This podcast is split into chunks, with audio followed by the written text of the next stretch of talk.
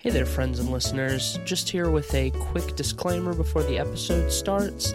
At about 40 minutes in, we had a weird technical glitch um, that put an echo on about 50 minutes of the show. Um, I tried to get rid of it, filled with it as much as I could, and uh, think I made it more listenable, but it's definitely still there. Sorry about that. Hope it's not too distracting. Um, and uh, yeah, enjoy the episode.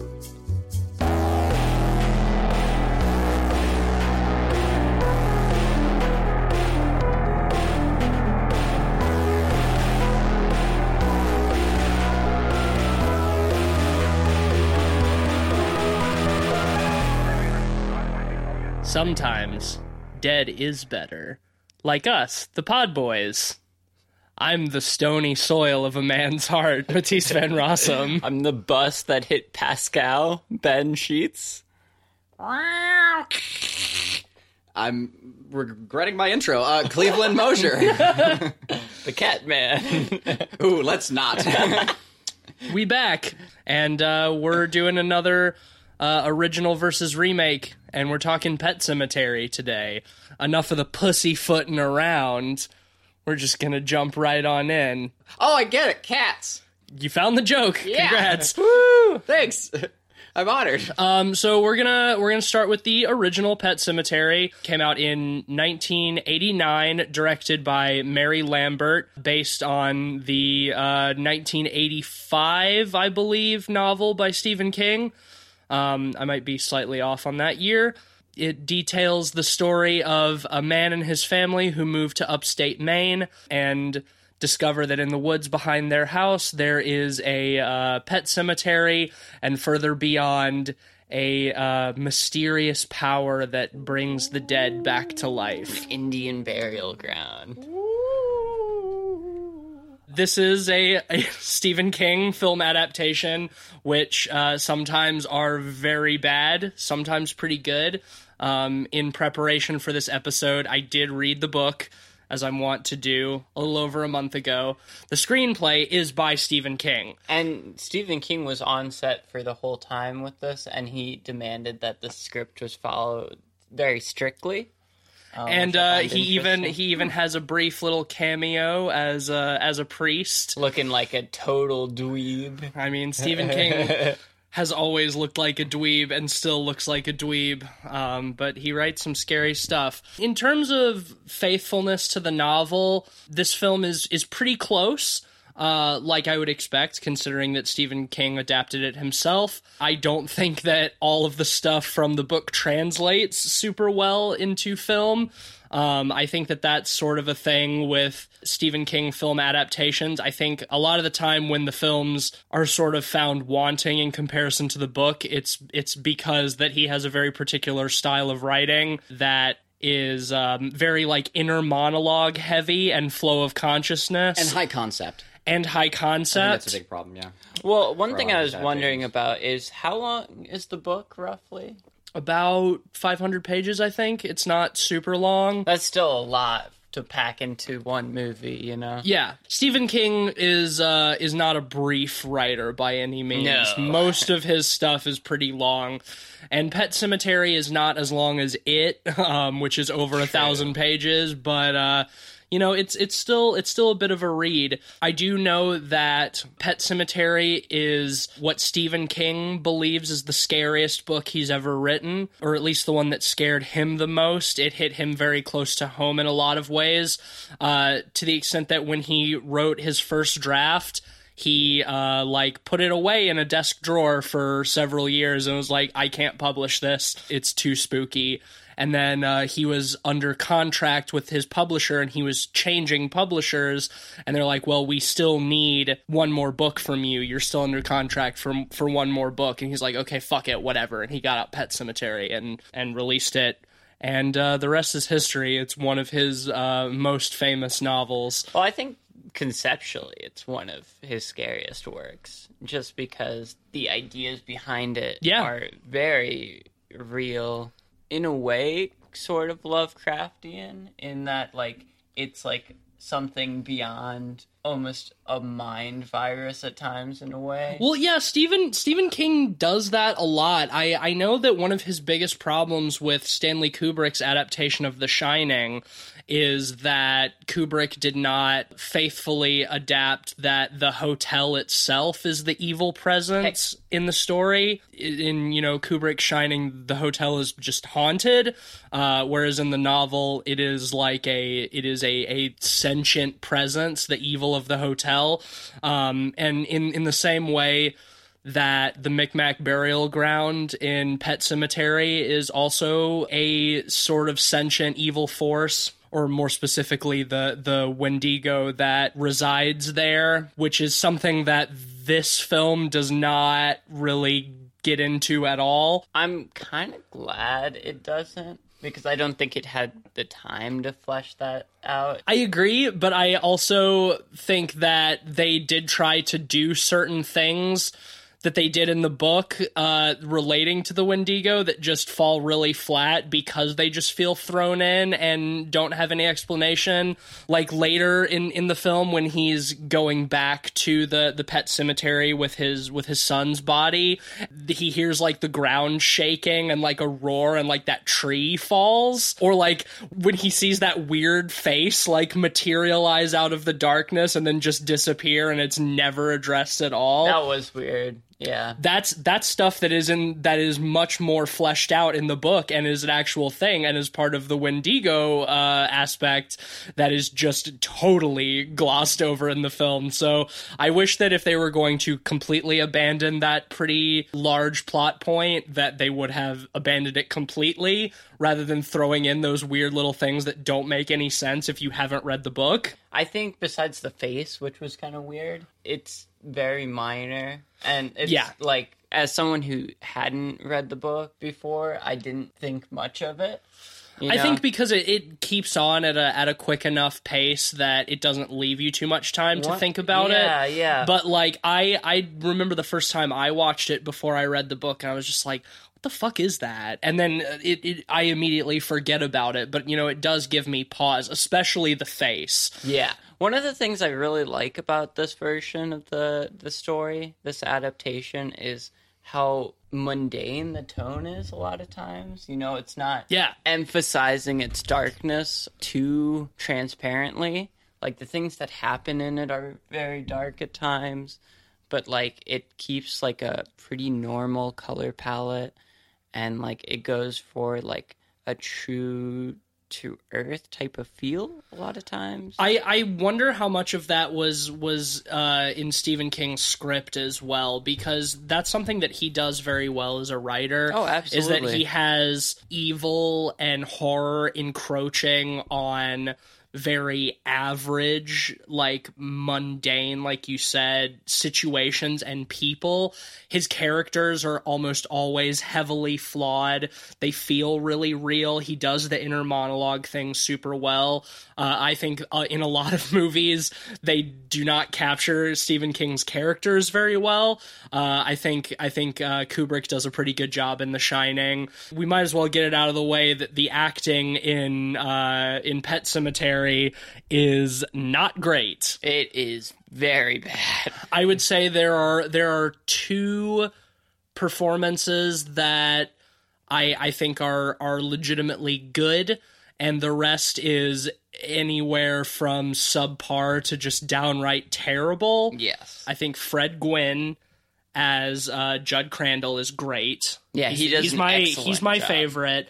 Brad Greenquist, who plays Victor Pascal, is also really good. He almost gave off like an Anthony Michael Hall vibe. And this movie came out in the late 80s too, but I think it's his his weird get up with like the the the short shorts. the jogging shorts. Yeah. That's something that's very specific, specifically drawn from the book. Oh, is his really? red his red jogging shorts. We kept making comments about how bad Dale Midkiff is as the as Ooh, Louis Creed. Man, it's um, the protagonist. It's awful. I, I don't think it bothered me as much as it bothered y'all, but it he's he's extremely flat.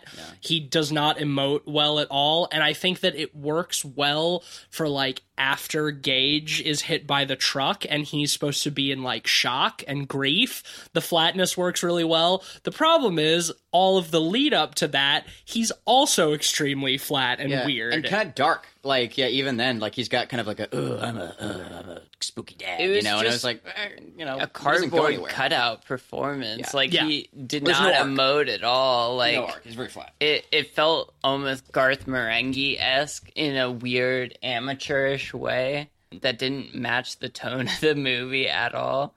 Yeah, Um, I agree. I, I think that this movie is is very hokey in a lot of ways, and I think that for people who are really fans of like Stephen King's writing, might find that frustrating.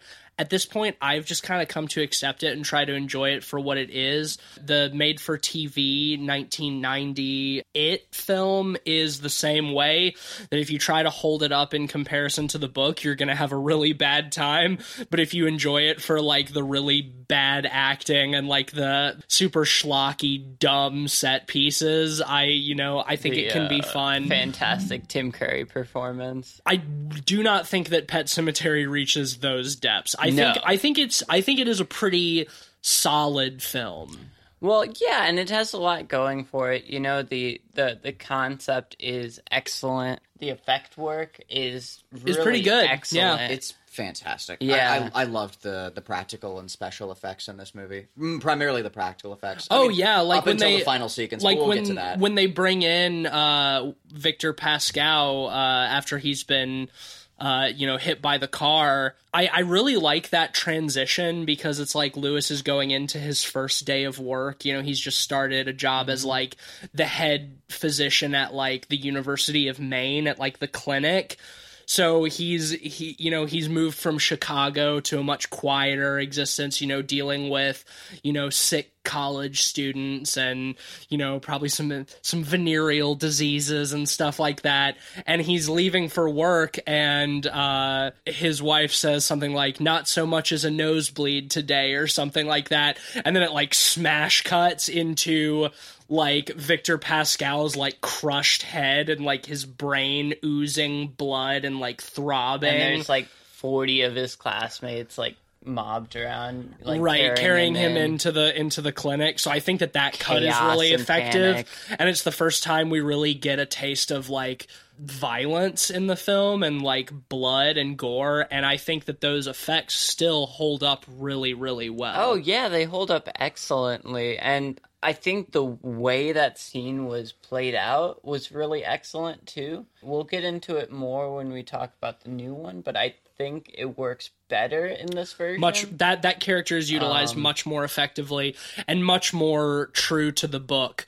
Um, I I com- I think he's a, a very comparable character to the friend in uh, American Werewolf in London, Yeah, who gets yeah. mauled by the werewolf at the beginning, and he is sort of like this this uh, ghostly presence that's like haunting the protagonist, but is trying to help him. That's what what Pascal is. He uh, he you know comes back as a ghost to Louis and is like, "You tried to help me, so I'm gonna try to help you." And you know he leads him out to the pet cemetery in the middle of the night and points at the deadfall, and he's like, "The barrier isn't meant to be broken. The ground is sour. You know, don't go beyond the barrier." Which is a, a great setup because you know that there's not going to be a film if he doesn't go beyond the barrier. Yeah. Um, you know, I I Chekhov's barrier. Right, exactly. Chekhov's Deadfall. Um, it's it, yeah, I, I think it's great, and to have Pascal be set up as like an early uh, suggestion of the supernatural, which I think makes what happens in the rest of the film a lot more believable as well, because you already know that there's uh, some supernatural force at work here. And the thing I like about Pascal a lot in his representation in this movie is he's a scary looking character, but he doesn't see himself as a scary character. Really. No, he's he's he's helping. Yeah. he's, he's helping the characters. And, he's uh like- he's not an antagonistic character at all. I think that changes in the new one, which we'll get into a little bit more. I, I like that juxtaposition because, again, it makes it feel more mundane and not grim dark. yeah, no, Um, I, it I balances it out really well. One of the other effects that I really liked in this movie quite a bit was the uh, the wife. Janice Crosby. Yeah, she has a. She used to have a sister who had uh, spinal meningitis. Yeah. and they have a couple of flashback scenes with her going to feed her essentially dying her dying sister. sister. Yeah. and I found those scenes to be horrifying. I think those I those are some of the Really? really. Yeah. I, I- think those I are some of the creepiest in the movie. I think I think that the idea of them was and okay, so I felt they became creepier. I think the the the first sequence with it, I think it ended. and I said I, I kind of felt so along the lines. It, it felt like very haunted housey, overly dramatized, almost like the the way the sister um, sort of has like that that heavy makeup and is very acting very spooky. Well, like, I the- think- and, like there's like the the music is very spooky and like she goes into the room. But but as as the sequence progresses and when you, we learn the backstory behind it and we we reveal how the sister dies that changed for me. But I, I did think- feel like that opening See, sequence I, I didn't really haunted housely feel like it was too overly haunted house. Like she looks gaunt and jaundiced, but she's not like it's but it's also from I think it's also fine for me because it's from the perspective of a child. Yes, It's a flashback from it's a flashback from the perspective of a child uh you know of her as like an 8-year-old being left alone in the house with her dying sister who has sort of been like shoved into a back bedroom and sort of forgotten about because the family doesn't want to like acknowledge that horrible reality. So, you know, she's having to go and feed her twisted, bitter, dying sister who is also, you know, uh, a a young a young person. In in the book she is also a child.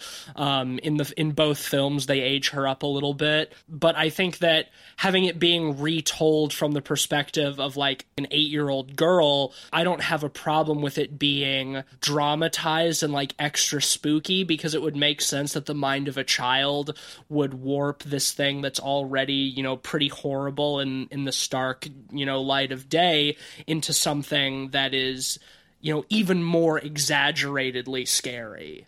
i think it's a solid justification I do think that both of the films are are a little bit light on the development of of Zelda and Rachel's relationship with her because the book really gets into the nitty-gritty of that stuff like how bitter towards Rachel Zelda is because Rachel is healthy and how it got to the point that she was like purposely pissing and shitting her bed so that they would have to like clean it up and that she was like as as she you know as the disease progressed and she was getting closer and closer to death she really started to behave more like a monster too.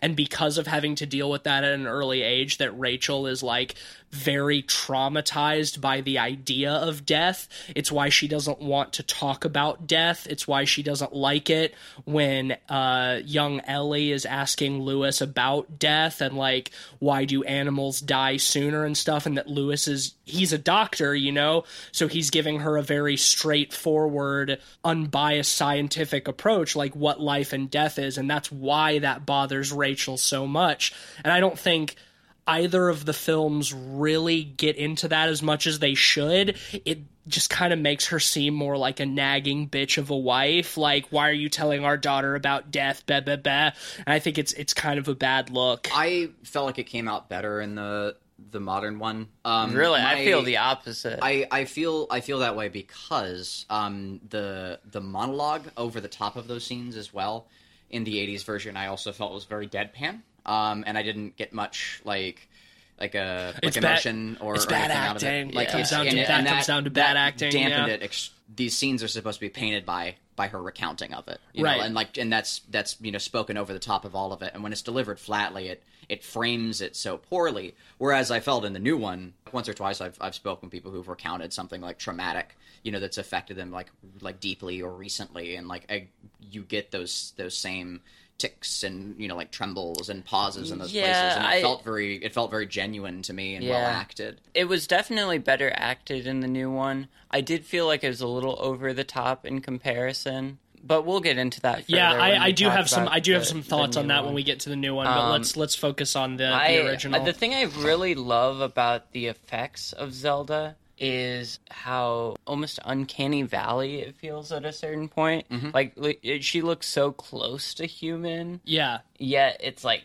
she's gaunt and jaundiced, and like it feels wrong. Her when you look makeup at her. like It's has like a weird like like stretched lipped sort of Yeah, mask Yeah. quality, Yeah, no, I- I thought that really- was- I, I thought it was great. I thought that was good too, and like the the makeup effects like on her back as well. Oh, it's uh, awesome, yeah. and they they that carried over very well into the new one as well. But like it's, I think it's it's obviously not to paint like any sort of terminal illness as as like making turning people into monsters. But in this case it's thematically it's thematically relevant that Rachel perceives her dead sister as a monster and i think that she looks very much like that and to have her be sort of as the film progresses more and more haunted by zelda as well as as sort of like a, a ghostly antagonistic presence even though there's not literally a ghost of zelda but it's it's also sort of like the evil of the burial ground and the wendigo you know just kind of like seeping into everything. It, you know it, it's bringing up that past trauma.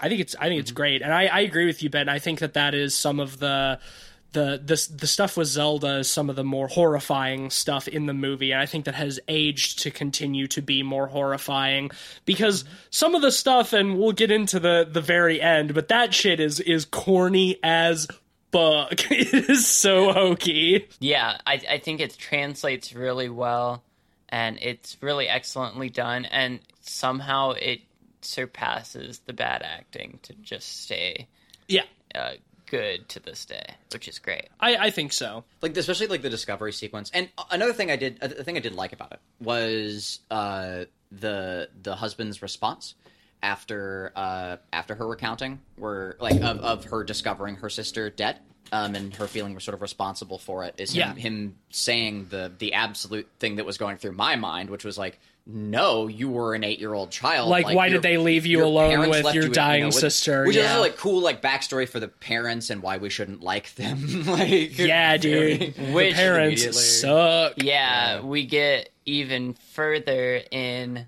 Uh, at yeah at Gage's funeral Yeah. when when uh, Rachel's What? dad straight up blames Louis for for Gage's death and beats and him start and starts like punching and kicking him.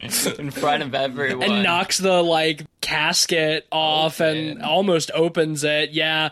And then how how somebody comes up to That's- mhm. to Louis and is like get a hold of yourself. It's like What's bitch. wrong with you? yeah like what's wrong with you? Get a hold of yourself bitch. My father-in-law just attacked me and blamed me for the death of my son at his funeral and knocked my coffin onto the like, floor he gets up and the i'm the, ground. one who needs Yeah, to get a hold of like, myself It makes literally no sense in the sequence. Like like the the father in law like walks up to him, starts screaming at him, and then like beats him a couple of times, and then like falls back and knocks over the thing. Yeah. Like like the and then the husband falls over and like someone is picking him up when the guy walks up to the husband and is like, "What are you doing?" And it's like he was standing there. He did literally nothing. Yeah. I don't understand that at all. Like what was that in the movie? he I is not in the, he is not in the wrong in that situation at all. I was very confused. well, I think we should maybe use that as a segue into uh, talking about how Pet Sematary is a film that does not shy away from child death. No.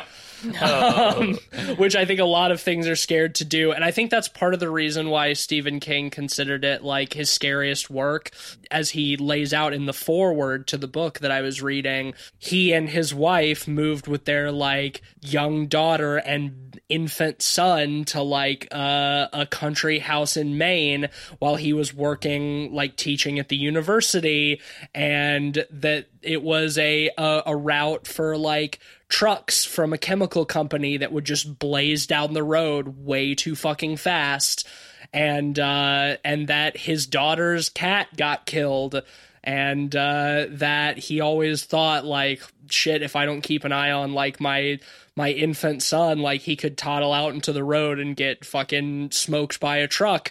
And like that is what pet, pet cemetery is. Like that is the central plot. And I mean, even if you you remove all of the supernatural elements from that film, just the very the idea of burying your child in a pet cemetery Yeah. is wretched. Like is is a is a wretched idea that just is all the fucking chills. Yeah. Incredibly I, terrifying it's and, and hard hard to watch. Yeah, especially like I mean the the kid the kid is really cute too and we get so much stuff of, you know, like the kid being adorable and even the scene like when he dies like right before when they're flying when he's flying the kite, you know, and it's like super heartwarming and cute and then they turn their back for a second and he runs out into the road like right as this big fucking 18-wheeler is blazing down the highway, you know, just fucking flattens him.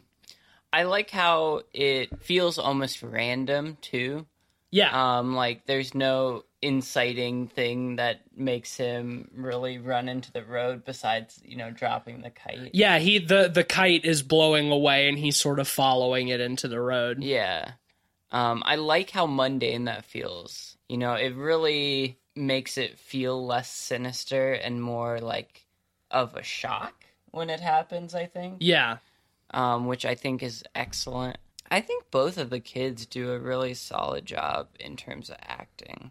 Child actors tend to ham it up and overact. The daughter doesn't the daughter doesn't do a whole lot for me. The little boy is is pretty good, but I think it's just because he's probably he's naturally cute. There's not much in terms of acting. Uh like some of the stuff when he come, you know, when he comes back from the dead at the end and becomes a, a little monster is is kind of fucking corny, but it's also like Kinda. how do you how do you turn such like a cute angelic little boy into into a, a demon essentially Well, I mean, I think I think the scene where he kills the neighbor, oh when he kills Judd. judd yeah Judd, yeah, is pretty excellent. I agree. You know, I think him taking the scalpel, yeah being hidden under the bed, uh, and the effects on that are really great too. I thought the uh, the scalpel cuts. Oh, into Or- the tendon? yeah slitting was- And cutting his mouth? achilles tendon Oh, yeah. Yeah. those were well, very well. done. The gore effects in this movie, yeah. like, Great. are, are great Yeah, across really the board. great. And the aftermath shot we get of Judd after the fact when After we he's see been him, eaten and a you little can see, bit, like, yeah. his teeth and like jaw just Jaws split like fully open. exposed. Man, one of the one of the things that I. I do wish that both movies addressed a little bit better, and the the remake does it somewhat. I- In the book, essentially, any anything that's buried in in the the Micmac burial ground is is like possessed by the Wendigo is essentially what it's supposed to be.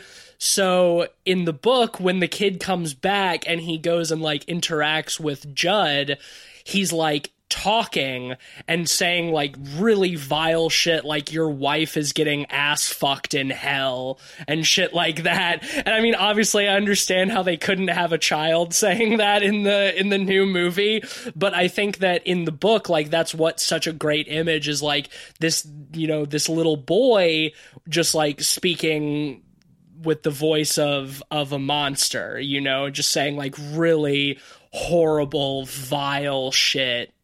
I wish that there was a little bit more of that. I think it would have made that a little bit more visceral. I don't know, man. I kind of like how when they were brought back in this book in this movie, they almost feel like lifeless and zombie esque in a lot of ways. It didn't do anything for me. Yeah, I, I don't I don't know if I, I agree with that. I I think in this one there's a little bit too much of like disembodied like child's laughter Oh, that God, is yeah. such such That like is a weird. I just such like that. a like a horror movie trope of like the the perversion of innocence, you know, the creepy kid thing.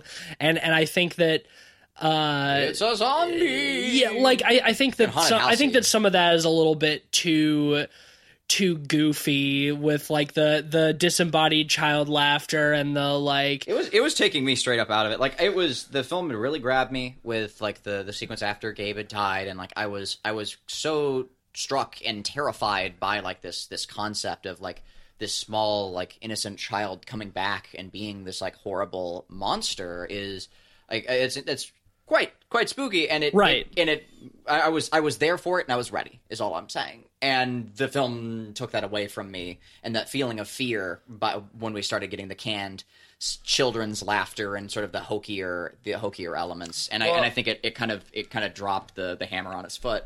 At the at the end of the the confrontation at the end where where uh Louis Not you know injects in you know injects like a fatal dose of morphine into the into the kid. And the and the, the first thing out of his mouth is no fair. Like it's it's funny. It made me laugh. And like in in the context of like the hokiness of the film I think that that's really great. But it's like it's it takes the spookiness out of it Yeah, you know? I I think that I think that what makes the concept horrifying is that a parent is willing to exhume the corpse of their child, bury it in a wretched place, and it come back as the as the vessel for like something ancient and evil and cruel you know? I think that that's that's what that's what makes it spooky about the concept. absolutely. and to just have it be like a, a like an evil little kid it just but still be a child i think it makes it it makes it less interesting and less scary.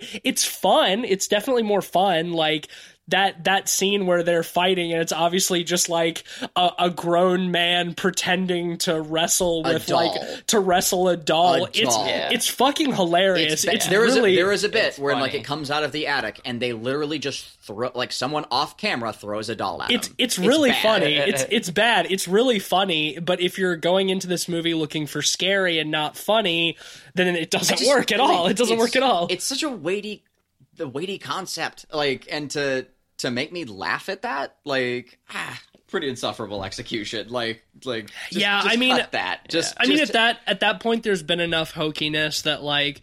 I'm willing to I'm willing to drop the the serious pretensions of this movie and just en- just enjoy the schlockiness. But I agree with you that trying to take it from a serious perspective, uh, it it just it doesn't work. especially when we can see how we in the the previous sequence when when it kills Judd, like it can be done. It Yeah, can- yeah, like, yeah. No, I think I think that sequence is done really well. I do think it's very cool what they did in this movie when uh, Louis comes over to the house after Judd and Rachel have been killed, and he walks in, and the house is like all overgrown with like moss and branches and Yeah. leaves and Yeah. stuff. So it's like it's like the woods have like invaded the house, like the power of the woods have invaded the house. I thought that was a very cool touch, and that's something that's not in the book. Like I just thought that that was that was really excellent yeah, visually. subtle too. The- Yeah. it wasn't too over the top. Yeah, the the like the psychedelia or like the dream like sequences, the sort of like playing at reality is interesting to look at in both movies, uh, for sure. That was one aspect of it I, I did very much like. Honestly, I loved I loved the set dressing across the board. I thought like the circular pet cemetery and stuff. Yeah. it was all it was all very artificial. It was all very dressed, but it was dressed well. It was you know it was it was well crafted. Frankly. I, I I think it's I think that stuff is dressed better in this film than than in the than in the remake. Oh, I agree. Um, and we, we won't get too heavily into that right now, but I do think that in this film, the the pet cemetery and the the Micmac burial ground both look great. I, I think the Micmac burial ground is cool too, especially we get those those aerial shots of like the Yeah. the stone rings with like all of the cairns and stuff. It looks ritualistic. It looks sort of occult a little bit. Yeah, we don't get that overhead like No. shot in in the the new one. Yeah. And I agree. I, yeah, I, do I, think like, I think the- that stuff is great. I do think what is weird is that like a lot of the stuff in this movie, uh, just like happens in the daytime. Which in the book it all happens at night, like when when they first go out to the the the Micmac burial ground to bury the cat when it first dies. That's just in the daytime. I- when he goes when he goes to the fucking graveyard to dig up his son, that's just in the daytime. I love that all of that is set in the daytime. I thought that was so weird. I I love that We're because, like. I said, it feels more mundane because of that. You know, if it was all set at night, it'd be oh dark and spooky. But like, maybe maybe for the for burying the cat, I think it's okay. But I well, I mean, in the book, part of like the trip out to the Micmac burial ground, which feels a lot longer in the book because it's like three or four miles away from the house. So they're just like trudging through the woods and at night and you know there's a lot of like psychological stuff going on. Uh, in the movie like okay saying that during the day is fine but like when he goes to the graveyard with like a, a shovel and like a spade to dig up his the body of his son in the daytime that feels weird because where like there there would be people like Mm-hmm. people could people could see him doing this and there's there's well, something at one point the cops drive by. right Remember, and like- there's and there's something there's something that i think is is extremely raw about like having to steal away into a cemetery in the dark of night to to exhume the the body of your like 3-year-old son because you're going to take him out to the woods and bury him in a cursed Indian burial ground. Right. Well, it's Like- it's a it's sort of a Frankenstein reversal. Right, Like- exactly. Like, it, the the stereotype of like a grave robber is like, oh, the bad person is going in to you know to rob graves in the middle of the night, and finding a good person like like forced into that position is is fascinating, and I, I think that it being at night like helps sort of emphasize that. the fact that he's so broken that he doesn't even feel like he he can wait until the nighttime is what does it for me. I think. I, I would agree if it wasn't for the fact that like people people would be walking around in the daytime, like world building wise, like w- what would have stopped him from getting caught? Like just like I mean, he almost does. He doesn't care though. You know, the cops drive by. You know, I think one of the great things in the book, though, is him the day before, like leading up to him going to rob the grave, and him like having to continually convince himself that he's doing the right thing. You know, having been warned by Judd, sometimes dead is better. You know, and that that whole monologue, and to be like, Judd told me about a time that burying a person there went wrong and bad, but like. I, you know, maybe it'll be different this time, and him going to like a motel and like spending the day there, just like waiting for night to fall and being like, Am I doing the right thing? Yeah, I am. Am I doing the right thing? Maybe not. But yeah, I am. Like, I think that that. That is what would have been nicer to see rather than him just going to the graveyard in the daytime.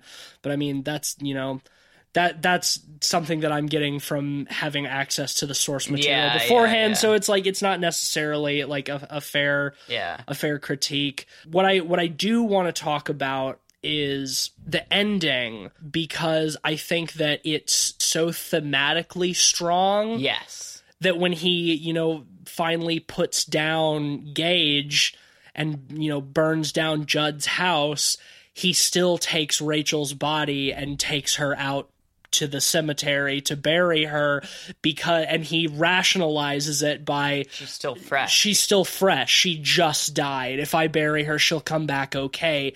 And it's like that he's seen with the cat and then with Gage, and like he has seen that this is wrong.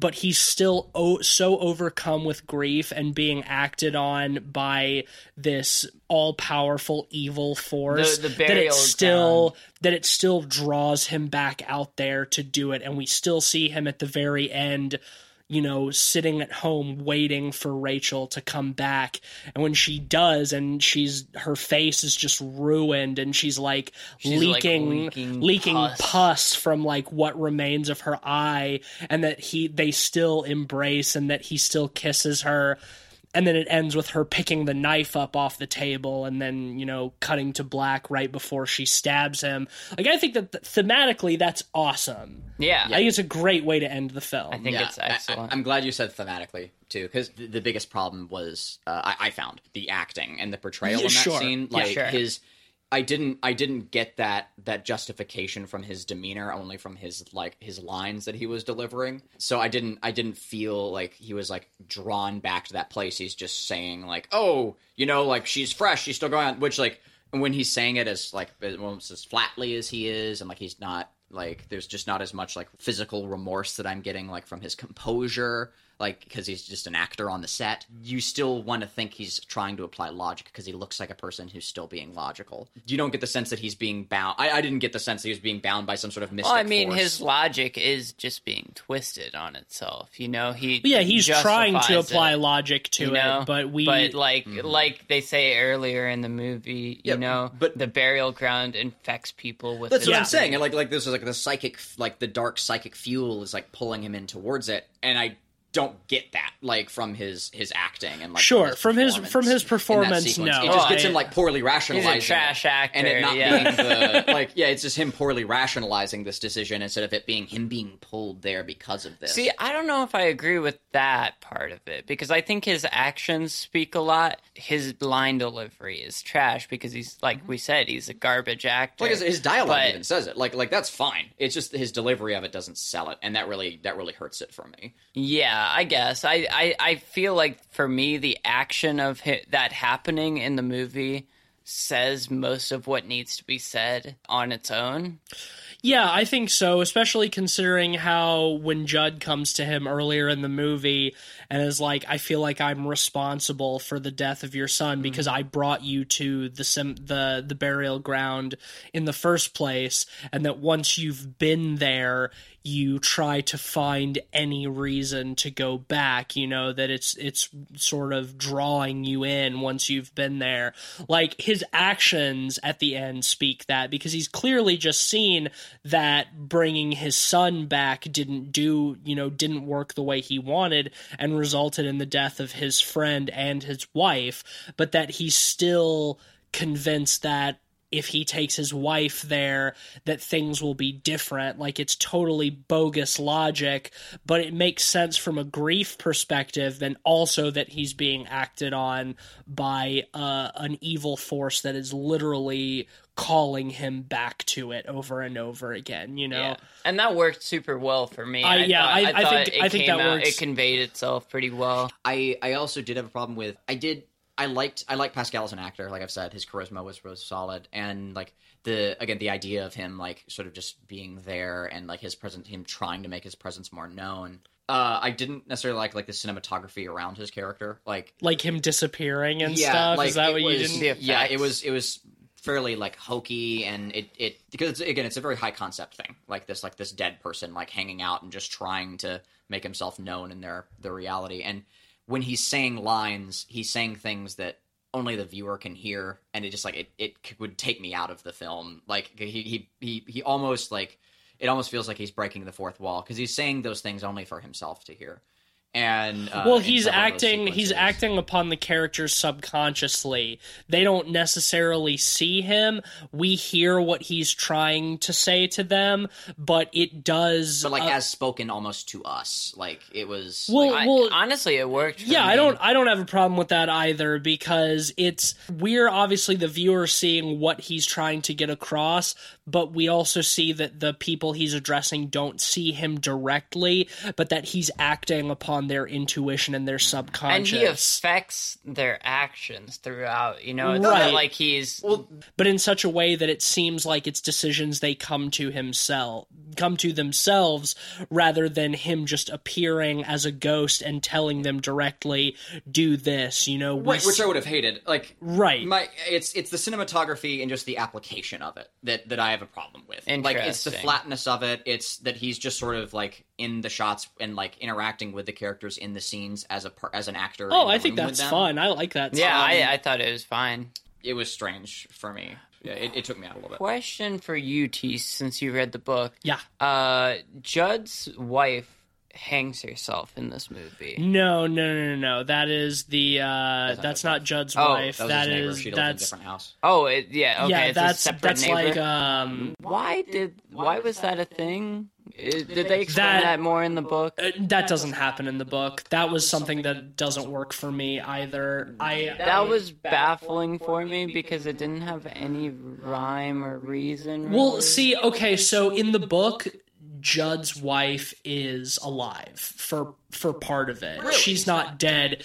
Part of the Ellie's first exposure to like the death of a person is when Judd's wife uh, has a heart attack. Oh shit. So they needed to have that in the movie, but they didn't give they didn't actually have Judd's wife be a character. So they just had the maid who's there doing their laundry hang herself because she had cancer. I, I agree. It's it doesn't make any sense in the context like, of it, the film. It would have worked better if it was Judd's wife. But I agree. At the same time, it also because I thought she was Judd's wife because they're always in the scenes like near each other or together.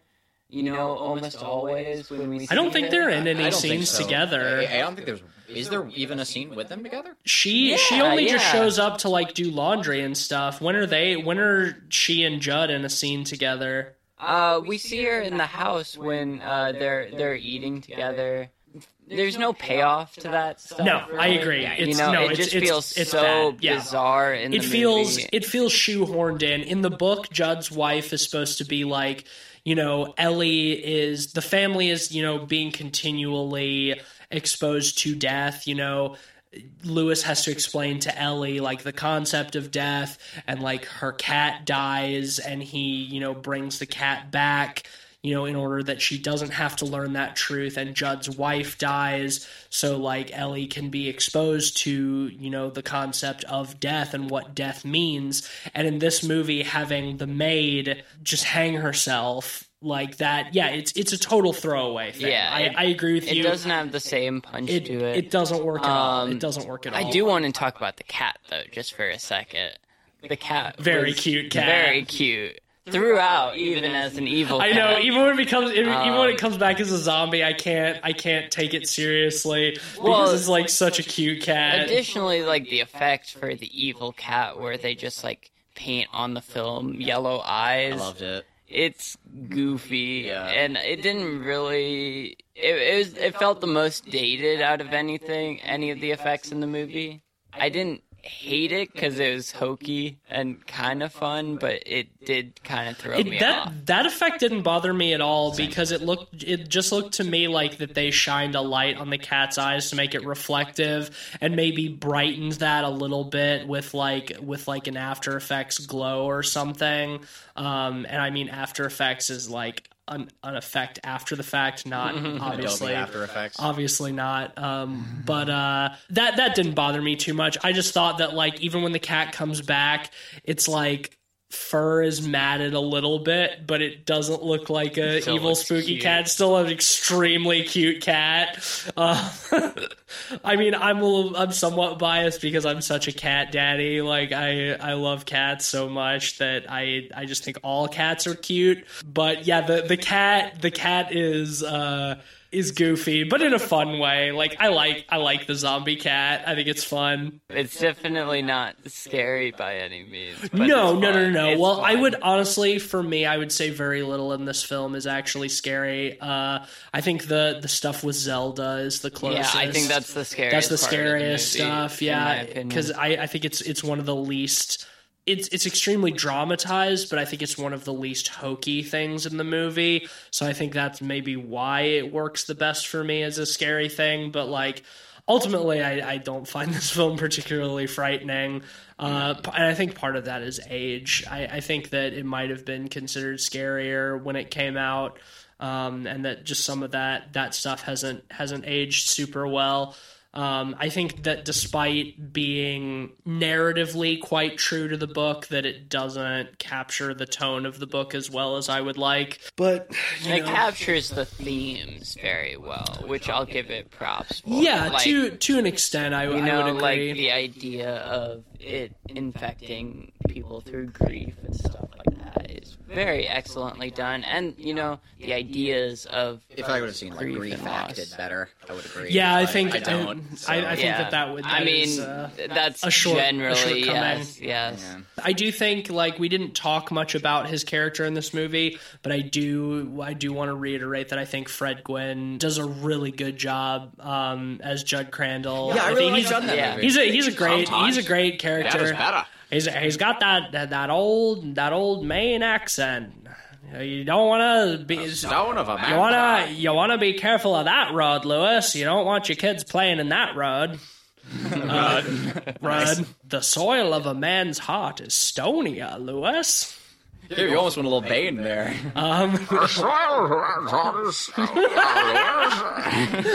Uh, yeah, no, I think I think he's really better. You merely adopted the pet cemetery. I was born in it. uh, yeah, no, I, th- I think he's great. He's for me, he's the standout performance in in the film. Yeah. uh, I, I think I I, think he's. Uh, He's a really excellent Judd Crandall, and um, when I was reading the book, like even though it had been a couple of years since I seen the movie, like I just imagined him as as that character. I think he embodies the character so so well.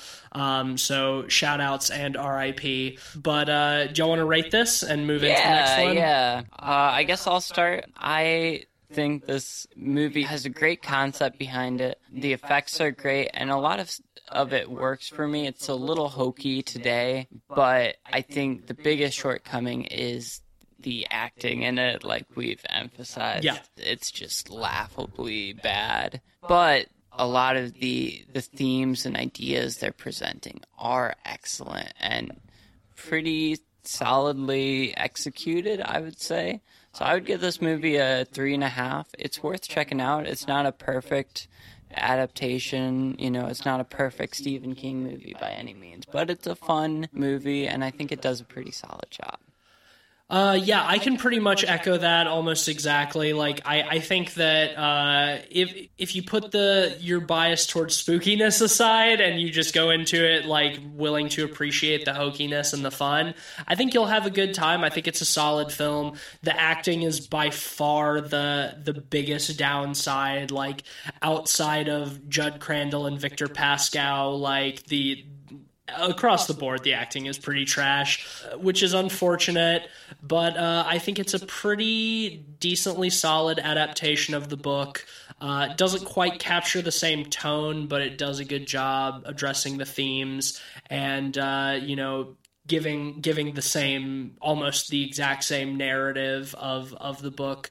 Uh, it does a good job at that. I'm also going to give it a three and a half out of five. I think that's just about right. Killer effects. I, I, Yeah. love, I love the effects. I love the set dressing. Um, and again, like as we've all reiterated, uh, iterated and reiterated, the high concept stuff is great. Like the the plot is great. The dialogue is fantastic uh, as well. Um, but unfortunately, like it, it is a character driven story, and the character acting is bad. Um, and so that that hit pretty hard for me. And of course, the really the, the the final the final fight sequence with the doll like with the dad like like and just really those doll shots like the fact that those made it into the final cut are ridiculous to me. And um didn't didn't do well didn't do well for me at all. Um i'm gonna i'm gonna say uh, considering the pluses the minuses um the the execution i think is what's the most important and it, that's a three. That's a three for me All right, uh, that'll give uh, Pet Sematary 1989 an average of 3.3 out of 5 pods.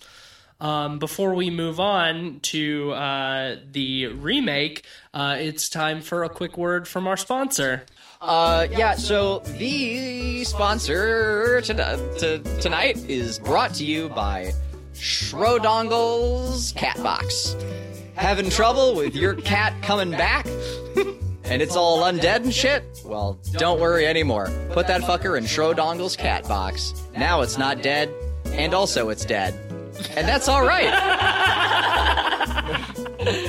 Schrodonkle's Cat Box, or Schrodiblets, or whatever I called it. That thing. Go get it! It's great for stuff.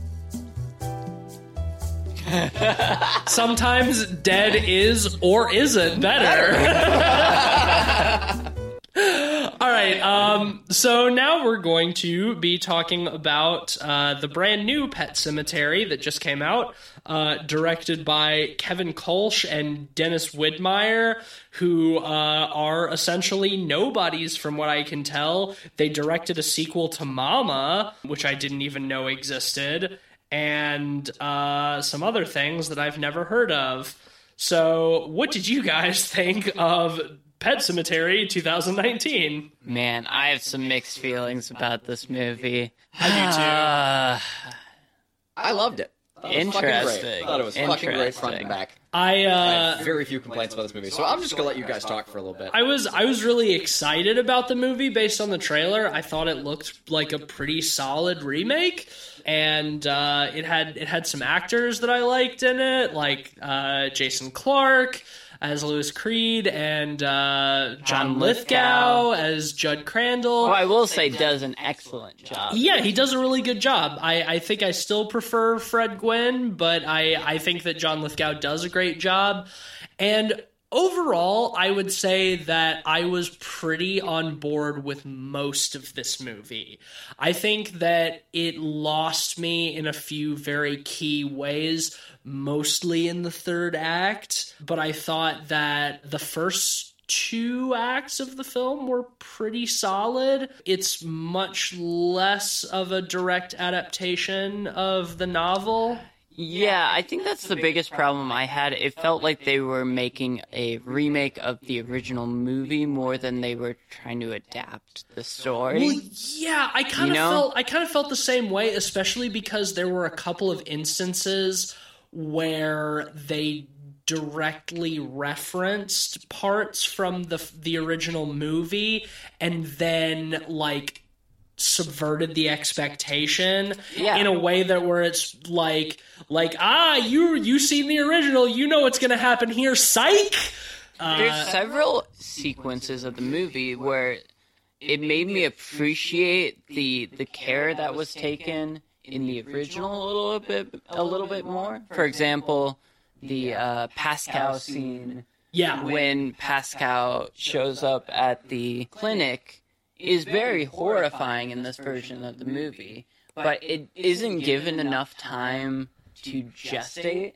And on top of that, the Pascow character feels like he's trying to be sinister or he sees himself as and sinister. almost and almost is, feels like an afterthought like he has much less of a like direct uh, effect on things that are happening in in the film unlike the the Pascow in the original and that that i thought was kind of unfortunate because i like the character of Pascow in the original. I like him as sort of this like creepy yet benevolent ghost and in in this it felt more like he just showed up a couple of times to be spooky. to be spooky and be like the ground is sour and like that was that was the extent of his contribution and it in in the grand scheme of things like by the end of the movie i was sort of questioning why they included the character at all in the film if they weren't going to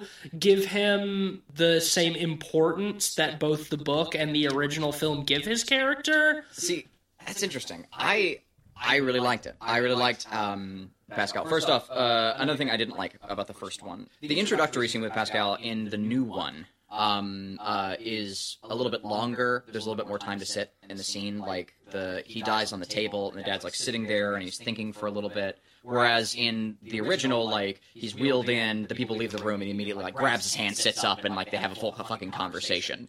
And uh, in this one, it's a little bit more cerebral. It's a little bit more like distant, and this was a distance, and that, that carries out, as you were saying, throughout the rest. Like Pascow's character is much uh, less in the room and like a relatable guy with a massive head wound, and he's he's more a, a spectral force who is who is trying to communicate something to them from across the gap and is struggling to, and that I, I, I found to be to be more um, effective. he felt like an actual soul in the first one where like with this one it never connected and i actually don't think he they were given as much time in the new one as they were in the original and maybe that's just because of the conversation they have after the fact which i personally like quite a bit because i think it makes it feel more like a connective thing rather than such a disparate element. Yeah, I, I think that I Um, think that in the original it feels like there's there's a tug of war between like two supernatural forces between like the evil and Pascow, you know, and the evil is clearly much stronger, but that like Pascow is like a benevolent helping force that is trying to, you know, save Louis and his family from the evil. And I don't feel that that is the case in the new one. And I think that that's somewhat to its detriment because what I what I think is great about the both the book and the original is that the Pascow Spectre tries so hard, it feels so earnest, but he fails ultimately because he's not quite you know he's not able to bridge the gap quite enough to be direct you know? And and in this one it just feels like he shows up a couple of times to repeat either uh, the barrier is not meant to be broken or the ground is sour. Honestly, like that's basically one, all he, he says. feels more like an extension of the spooky woods. A little bit. rather than you know someone that's trying to help you know keep them. and what I what I what I like in the original too, which is also something they did in the book, is that right before he dies or when he comes back right after he has died, he says to Louis, the soil of a man's heart is stonier. That's the first time Louis hears that, and that's why when Judd says that to him later in the movie, it gives Louis pause because Pascow has said that to him. And there that's not in in this movie, Pascow does not have that line. Judd does, John Lithgow does later in the movie, but I think that it's less poignant, you know, to just have Judd say that rather than to have Pascow say it and then for it to be, when Judd says it later, for that to be a callback, you know, and for that to be like a moment where Louis feels like, you know, there's some. There's really some outside force at work. So the new film does the same, but with a different line. And I don't. This is one of the situations where I'm I'm fairly neutral. I'm neither here nor there on which I like better. Uh, there, I think there could be arguments made for both. In in the the new adaptation, he just says the ground is sour here, and that's the line that gives Louis pause when he's talking to Judd. Um, so they still they still have that, but they use the different line. They use that the ground is sour. Which Well- I personally I like because that uh, the the reason I like that is because it's a little bit more direct. It's something that that the spirit would try to tell you is like, look, the ground is really bad here. Like bad things are gonna happen if you keep fucking with this place. Like the ground is sour. Whereas like in the the first adaptation, like the the motive is a little weird. Like he's trying to tell him like this very clear thing: the ground is bad, and he's being cryptic about it. Why is he Why is he saying the soil of a man's heart is stonier when he could say the ground bad? Like, and in this movie he does. Now that being said, the soil of a man's heart is stonier is beautiful. That's a really cool statement, and it and it is very fascinating, and its ambiguity is part of the horror of it, which is the argument for that. and it's pro- well. and it's So I proph- like it's it's prophetic too. Yes. which oh, Yeah. which I think is what gives it its its power in the context of the of the narrative is mm. that you know when when he, Louis experiences that he doesn't know what it means and he's you know he doesn't understand like what happened to Pascow and how Pascow knows his name. And you know that's something that he has to ruminate on. Whereas like the ground is sour the barrier isn't meant to be broken you know is I think a little bit more it's a little bit more literal and it's, it's less It's blunt, and it, in kind of the main element that I have a problem with of the movie, it's way too literal and it misses the themes of the movie. You know, like it feels like you're just straight up hitting uh, a needle with a hammer. Yeah, you know? I, I I agree because I think I think the line about the soil of a man's heart is much more thematically relevant than than the the literal interpretation of like the ground is bad, the ground is sour, And- don't break the barrier. It's that's not what it's really about. It's about like what is a man willing to do, you know, in from his grief You know, the soil of a man's heart is stonier. He grows what he can and he tends it. You know, like that. That is so thematically relevant to Louis's character. Like that's why it's a line from the book. That's why that that line gets the focus that it does in the film adaptations. You know, I, I think that it's it's thematically so much more powerful than the literal. I think we get plenty of the literal. I think that that's Oh, just not the place for Absolutely. it. And the thing is, like, I feel like this remake captures a lot of the elements of what the story does, but not the ideas behind them. In that, especially in the third act, which we'll get into much more in depth in a little bit. But I think, for example, where the original and the book is about, you know, being able to bring something back from the dead only to have to kill it with your own hands. That idea of getting something back Right. only to have to directly be the cause of its demise is so much more horrifying and that is not in this movie really Yeah. Interesting. Interesting. I- I agree. I I, agree felt. I mean, that. with the father like literally taking that into his own hands, like when he's choking her out. Like I, I thought that was like. oh i mean only to be undone by zombie family mm-hmm. Yeah, exactly. It, it doesn't. It it it doesn't have a payoff. Yeah, I, I agree with you, Ben. I, I think that yeah that that is that is what it's about to be driven to do something so repulsive and vile and wrong but because you're so grief stricken you feel like it's the only thing you have to do and you have to then deal with it you know the the soil of a man's heart is stonier he grows what he can and he tends it. You know you reap what you sow. You have sown this evil and it has come back and bitten you horribly in the ass and you have to do something about it. But even after you have dealt with it you're still drawn to make the exact same mistake over again. That's what i think that the book and the first film do so well that is just totally undone by and this yeah. And because it's missing it goes from this you know high concept very cerebral horror idea and just becomes a haunted burial ground you know insidious standard fare kind of thing by the end of the third act It turns into me, it turns you know, into like, like, a, a standard modern becomes horror yeah, it, yeah. It, it becomes just boring it misses the heart of the ideas they're going at and because of that it just feels like a boring passable movie That- and the other thing i'll mention about that is uh, the reason i brought up the the original feeling so mundane is I feel like this one overemphasizes the darkness of its setting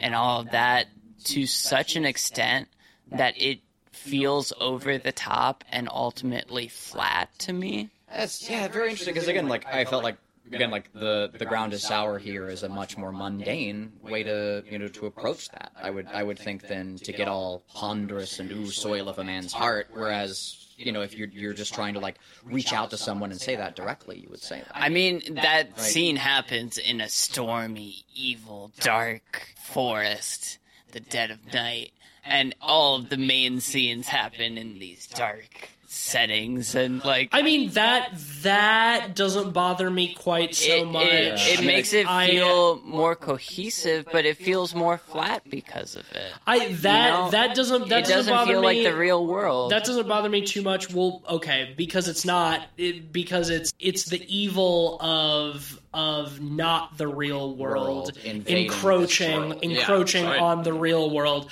So but in to that have that, you have to have a, an element of the real world, which I don't feel like it had nearly as much because it was resting on the laurels of that dark tone.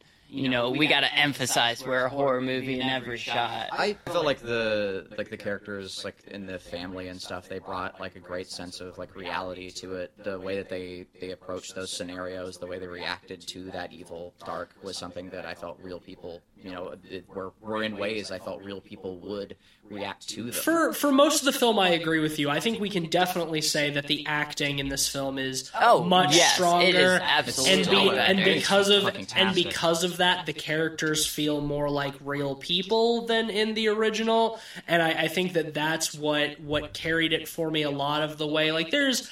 I, I think there are a few too many jump scares in this movie. I think that there are a few too many times in the early film where it feels the necessity to get overly grim dark. I agree with that, but I don't I don't have a problem with the ultimately darker tone because I feel like it it captures the the tone of the book a little better. Mm-hmm. But I do think it could maybe use a, a few more moments of of lightness. It like needs that dynamic element. Exactly. You know, it can't just be dark. it can't just be i think that i think that the i think that the beginning there's a, a good amount of lightness but it goes away relatively But quickly. even then, you know, you have the the spooky kids in masks that like Yeah. never never mentioned again. But it's just so you can have some spooky imagery. You know, Yeah, like I, like I said earlier, like that made sense, like in in the setting, like that that that fits in that that environment, and it built the town up a little bit more, and it gave us a little bit more to see, you know, like It- behind the the way the area has been affected by this. it undermines the lightness of the early parts of the movie, though, for me, because it's like, ooh, these are some spooky kids. You know, like. From a like visual perspective like it's it's good spookiness. I think what the problem that i have is that the pet cemetery itself is not the evil. The evil is beyond. The pet cemetery is supposed to be a place where like kids bury their beloved pets you know and that like the place where the dead rest whereas beyond the deadfall is the place where the dead walk.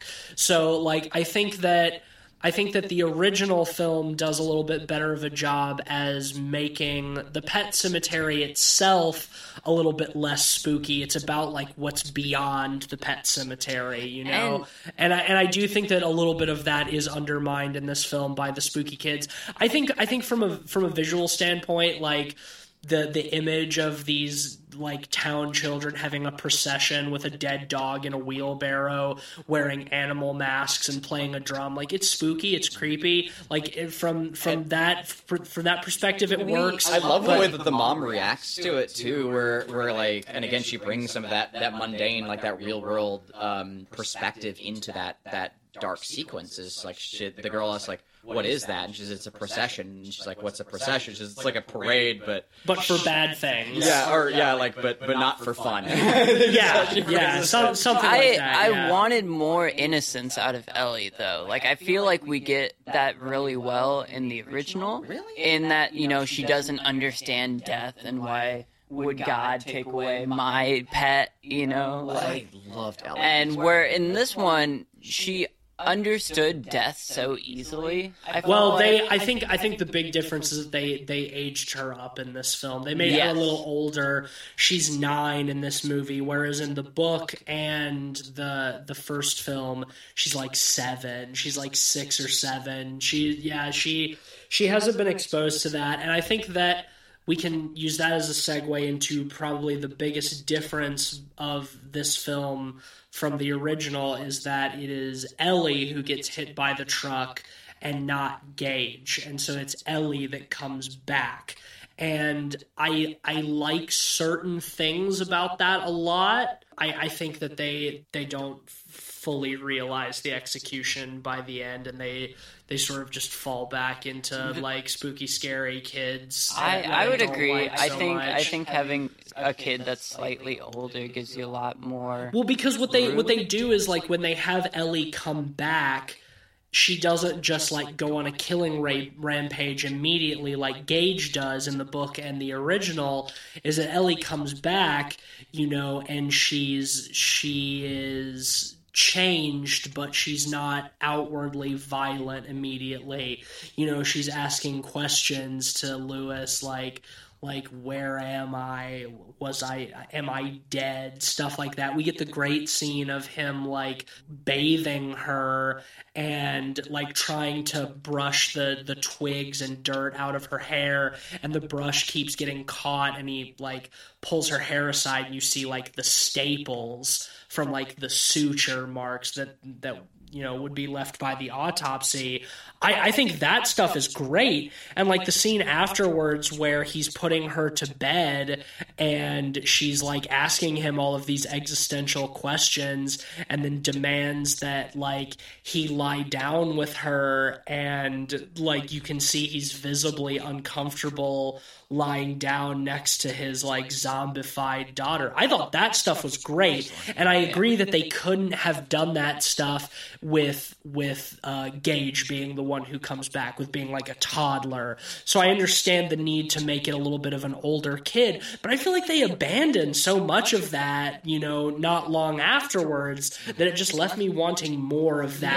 I would have loved to see more of them like I- Louis and, and Rachel like trying to reintegrate their zombie child into their family and things going awry from there. Like if you're going to make a different interpretation of the story and take it in that direction, I think that would have been super cool. The problem, though, is like the mother would never have been good for it. That's the linchpin, right? Like, Well, right, and we the see- mom can't handle death, and so she wouldn't be able to try and. and we see and we see some of that but let let let us but let us explore that more. Let us have the father keep trying to convince the mother and her just not being about it. Like let's see some time of them like trying to you know be a family again but the mother just can't get past it. And then that leads into you know murder and mayhem. But it's like instead Rachel comes home you know we get the scene where the daughter you know where Ellie comes up and Louis is like hug your daughter Rachel. She's like no I can't. That's not my daughter. And then it just immediately goes from there into into uh Well, I mean, there's a whole dialogue sequence between the two of them, like where they they back and forth about that, like where they get ponderous about like the nature of like Ellie's situation and her state. Yeah, but it's it's still then it's just one scene right before Ellie, you know, starts trying to murder them. Yeah, I- am talking about like let me let me see more of that. Let me see some more time, several days, you know? Like let let me see Rachel like really struggling to try to love her daughter but not being able to because she knows that it's an abomination. Let let me see the same for Louis. Let me see him trying to really convince her even though he himself doesn't really believe it, even though he himself acknowledges that this isn't right, but he's lying to himself and to Rachel. Let me see more of that. Let me see that develop. You know, if that's the angle you're going to take, then then develop it. It just feels like they start to, they tease it and then they're just like, "Oh, well, well, she's going to start trying to kill him now." I I, I agree with you halfway. I think uh, where I fully agree is I think that that would be fascinating to, to further divulge, like to see more of those sequences uh, un, unfold and to see like and to, to really give us some more of like that that family conflict. Right. I think I think where it comes into tricky is I'm trying to figure out where in the runtime you could fit it. Well, that that's the thing. You would need to you would need to you need to either have a longer film or you would need to have Ellie die sooner and, And, the, have end- everything. the ending is already too quick. The, the ending is really the only thing I have a problem with. I yeah, well, Yeah. one of the things I kind of like about them using Ellie instead of Gage as well is how she kind of transforms into both uh, the the neighbors and uh, Oh, into Judd's wife. Judd's Yeah. wife, I, I did like that, and that's where I was like, that's a little bit more of the capturing sort of like the ethos Yeah. of the villain of the Wendigo in in the in the book. That's that's a little bit more what I was looking for. You know, where she like her face turns into that of Judd's wife, and she says, you know, we're in hell and we're here to bring you down it here worked with us. really you know? well for that scene with Judd. Where Right. It didn't work well with uh, the mom. It felt so nihilistic and flat for me with the mo- the, the the mother because in this movie she's less directly to blame for Zelda dying. No, I, she's more, directly to blame. way more. Because in in the original and the book, she just happened to be, Be there. there. as Zelda died. In this one, we had the whole thing with the dumbwaiter where Yeah, she, she didn't takes agency. she didn't want to go into Zelda's room, so she put the food in the dumbwaiter knowing it didn't work properly, and Zelda tried to get it out of the dumbwaiter and fell in and died. She knew it didn't always work correctly, but she's not directly to, at fault. She's much suppose. she's so much more so than in the original. In the original she just walks into the room to feed her and Zelda dies. And Zelda, you know, has a seizure and dies. That is She's just a witness. She's a witness to it. Whereas in this one, Zelda dies because she falls into the dumbwaiter. She was told not to use the Because dumb she- she used the dumb waiter, Right. And, it, and her So there's- sister died, con- you know, consecutively. And that's one of the things that didn't work for me in this movie was fucking Zelda dying by falling onto Yeah, the no, it dumbwaiter. I didn't thought that was It really stupid. Yeah, it didn't work at was all really for me. Dumb. And like maybe she had more agency, but it still felt really dumb because it's a dumb waiter. But also because uh, It felt really dumb waiter. yeah, um, well, just because you know we get that excellent scene in the original where we see Zelda dying in front of her eyes, Right. You know, and that is what really better. affects I agree. her, you I know? agree, And exactly. in this one, we we see the steps she takes, but we only see the aftermath. Really. Right, There's we no, see her reopening the there's no dumbwaiter and, like, one-to-one connection in Yeah. the same way. No, I agree. You know, and it, it kind of strips it of that the the, the horror in that relationship. I agree For 100%. For me, first off, I think that's le- legit. I think that those are, are valid. Taste wise, I disagree because I I liked that Zelda was more of a spectral force that way, and she sort of like and it, it made more sense the way that like the nature of the way that she she played off and toyed and haunted Rachel was was more uh was more spectral. Like we hardly ever see Zelda's face in this in this adaptation, and that makes Zelda a little bit more um of a of an entity, of a of a dark being, like as opposed to like kind of bringing it back to her being a person. She's she's depersonified and sort of made into this monster. I, I Um, liked I liked that stuff. I just didn't like the way that And- she died in this movie. yeah. I See, thought I- that was I thought that was less effective. One of I my think, favorite bits I think the portrayal of Zelda in this movie is really good because she does seem very monstrous, Mm-hmm. um, and and I, I think the makeup effects are are really are really good Yeah. and really God, and like really the, gross. when they, they they play up that same panning shot where they pan up the bed to her spine, just like in the original. but Yeah. in this one, like there's so much more grime and filth. Like it's really like to use the word again, wretched. Yeah, Um, but that was great. Uh, I just thought the way she died was really dumb. So the dumbwaiter, I I liked the dumbwaiter uh, as a. I, th- I thought it was a cool mechanism. Like uh, I like I, I loved I loved the the surreal bit where she she opens the the medicine cabinet and looks up the dumbwaiter and uh and closes it. I, I thought that was a really fun like what's the word I'm looking for like not psychedelic but like uh, Surreal surreal yeah like sequence. Thank you. Um uh I I love that. Like the person falling down at you out of a dumbwaiter was was pretty spooky. Uh, to me, that I found that scene to be pretty.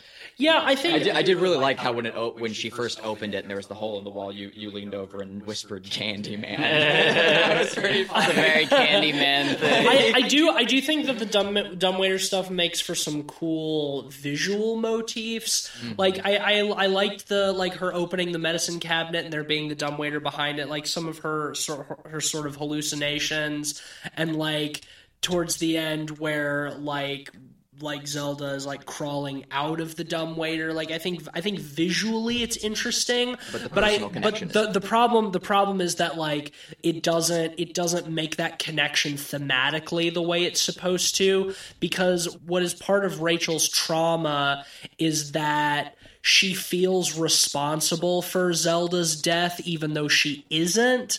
She just happened to be a witness to Zelda's death, and yeah, she didn't call for help, but she was in shock. And also, like she said, she prayed for Zelda to die so they could, you know, not have to deal with that horror anymore. So it's like, even though she's not responsible, she's obviously not responsible for Zelda's illness, she's not responsible for Zelda's death. She feels like she is, whereas in the new new one, she is responsible for Zelda's death. And I think that that is. I think that that is less poignant because her guilt is actually well founded. I think that that her character feeling guilty about something that she's not guilty for is much more interesting than her feeling guilty for something that she absolutely is guilty of. You know what I mean? There's elements of it that I do like, you know, like having her just hear subconsciously her sister above, above her, her, always. Yeah, and she, I, I, like that. I like that she stuff felt like her too. sister was you know? always in the in the walls. walls. Yeah, yeah. I think Terrifying. I think that stuff is great, and I and I think you can still do all of that without her being directly responsible for Zelda's death. Yeah, I think I think that all of that, Yeah. you know, Well, it's it's tricky because I still think that she's she's not directly responsible, at least or at least to blame. Her parents are still responsible because again they left it. Okay, left yeah, a sure, child she's- to look after her, and of course the child was scared, so she wanted to try and not She like, is- like interact with her directly. she so is she put in- up the dumb waiter instead. no, you're right. Like, The- like the the child is not to blame. In she that is scenario. she's like, in, Rachel. she is indirectly responsible for Yeah. for Zelda's death. I I agree. Yeah, okay. It might not be direct. She is indirectly responsible for Zelda's death, but whereas in the original she has no responsibility. Like Zelda, she just happens to be a witness to Zelda's death, but feels responsible Yeah. for it because Zelda made her feel responsible, you know? And and I I it just doesn't work as well for me in this one that she had any sort of hand in Zelda's death. Whether it obviously wasn't intentional what she did.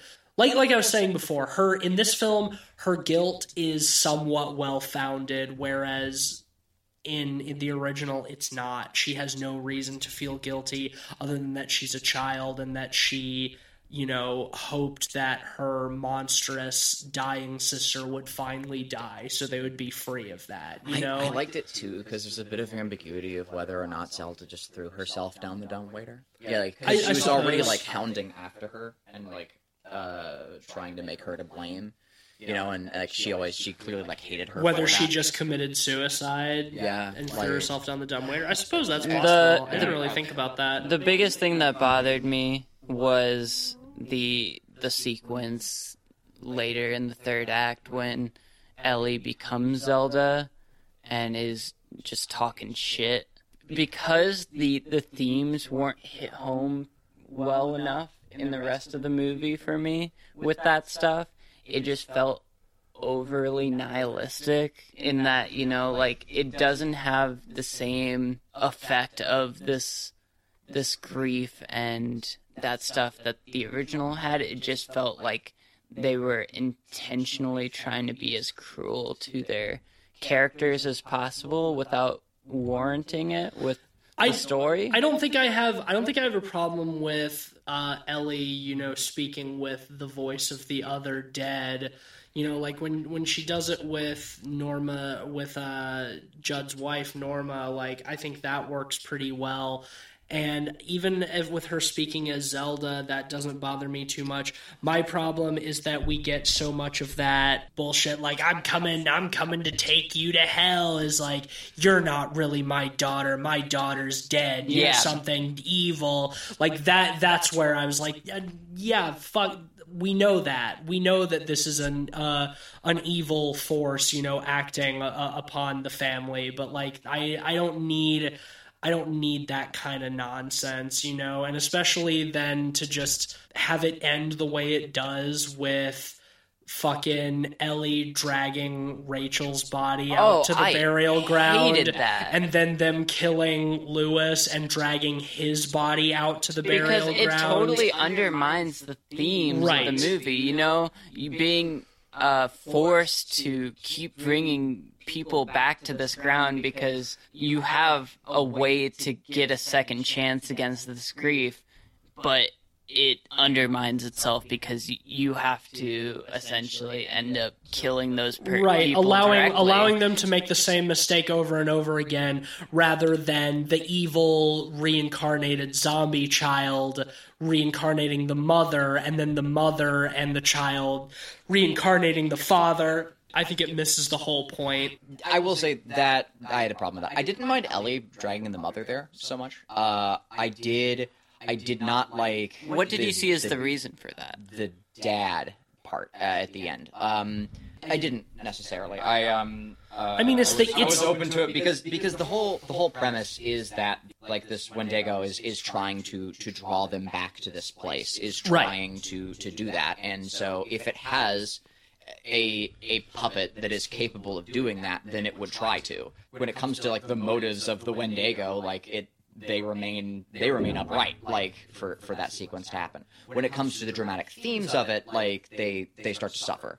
Now that is i think a, a point of preference. Um but what i i think is less of a point of preference is that the, is the dad uh, also getting killed there, and it ending with zombie family. Also, less into that as well. Um, I mean, like, if you want to make an evil Wendigo movie, like, do it. Make one, but if you're just gonna take all of the plot points and ideas of a high concept idea with a lot of themes like this, like, don't undermine it by just being like, oh yeah, evil Wendigos, like, well okay so it, it, it i'll i'll undercuts it a lot. the Wendigo is the high concept. i'll, I'll but- pull I I'll, don't agree with that at all. I think the high concept is the idea of the burial ground kind of being a vessel. well as which is the Wendigo. as as as the per- only person here who has read the book and knows the source material, I have some thoughts on that. And go for it. yes, the the the concept is that there is an evil force that compels your grief to overwhelm you and continue making the same mistake over and over again. But that being said, in the same story, the Wendigo is a legitimate antagonistic force. It is a character. However, it is not its goal is not to replicate itself and create a whole zombie family it is to create suffering which is why it seeks to reanimate the dead and return to its loved ones to make them suffer which is what i think the the original film does really well is it is about causing that suffering to the family and cr- creating the cycle of grief that keeps bringing people back to the burial ground. And to have the the undead family members just dragging bodies out to the burial ground it defeats the purpose of creating that call that draws people into that evil, you know, to be used by that evil. Just bringing corpses out to reanimate them defeats the purpose of that. It's not about the evil needing vessels, it's about the evil wanting to use and torment the And, living. and the whole idea there of suffering, I feel what, like was undercut with the way they did it. yes, You I agree. like, I agree. there, there was no emphasis of suffering. That that being said, well, yes, I, I do agree with you. That being said, in that last in that last I also I also think that the Wendigo is underutilized in this movie as well. They directly reference it once in an exposition scene when cool Judd when Judd yeah when Judd has like a book you know of like that just has like a drawing of a Wendigo like that's the only time it's referenced is like oh the woods belong to something else and they hear some spooky sounds when they're out in the woods. But it's like if you're going to introduce the idea of the Wendigo,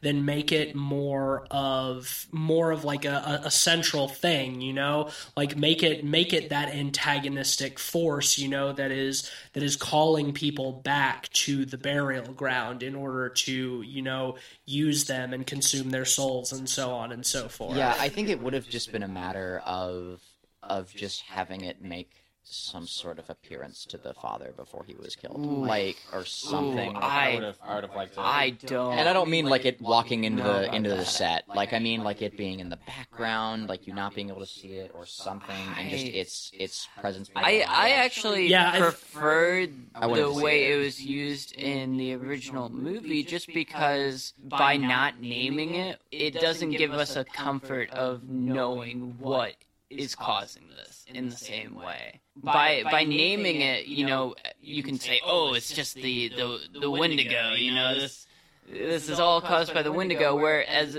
in the original it's more esoteric. And I- I, like that. I don't I don't necessarily agree with that because naming it doesn't necessarily take mystery or power in the same way that uh, that naming Azathoth m- allows you to understand Azathoth. You know, like Lovecraft names his things all the time, but that doesn't make them understandable or comprehensible. So I don't think that I don't think that giving giving the the antagonist a presence makes it less esoteric. Yeah, I think I don't I don't know if, Azathoth, you know, I is like a giant. but I spectral think I think the but- idea of it is scarier than the the the naming or the the specifics of the antagonist itself in a movie like this. I'm not saying that I want that I want like to see the Wendigo Same. Like I explicitly. said, I don't want to, say, like, but walk I, but set, I, like I I. I feel, I think that, I think that its presence needs to be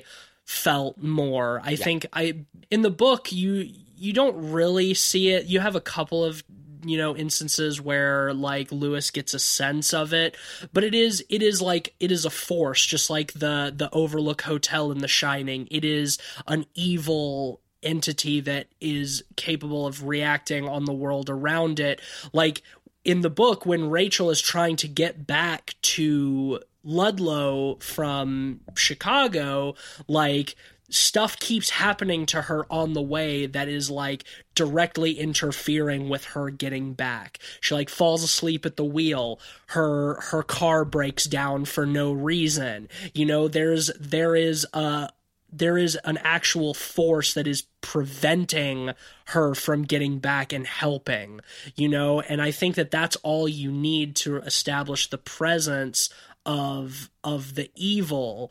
And i i wish that that that had been a little bit better done in in this movie in both movies honestly. Yeah. but in in the in in the original it's just like a certain a few like instances of like the tr- the ground rumbling and the tree falling weird down and that special weird face. And that's just like it's so little i just wish it wasn't in there. I would much rather it just be totally ambiguous and open to interpretation. But if in this film you're going to go out of your way to be like Mention it like to to be like uh the wendigo it's you know there's the the woods belongs to something it's Well- something evil then let us feel the presence of that maybe more so maybe they emphasized mentioning that because there's no Indian burial ground in this movie. right yeah um But that like is a Wendigo is like still part of like Native American myth. yeah no it well, is exactly, exactly exactly. The the reason I, I mentioned that is because since they don't emphasize that it's an Indian burial ground, like they mention it in another way by mentioning the Wendigo.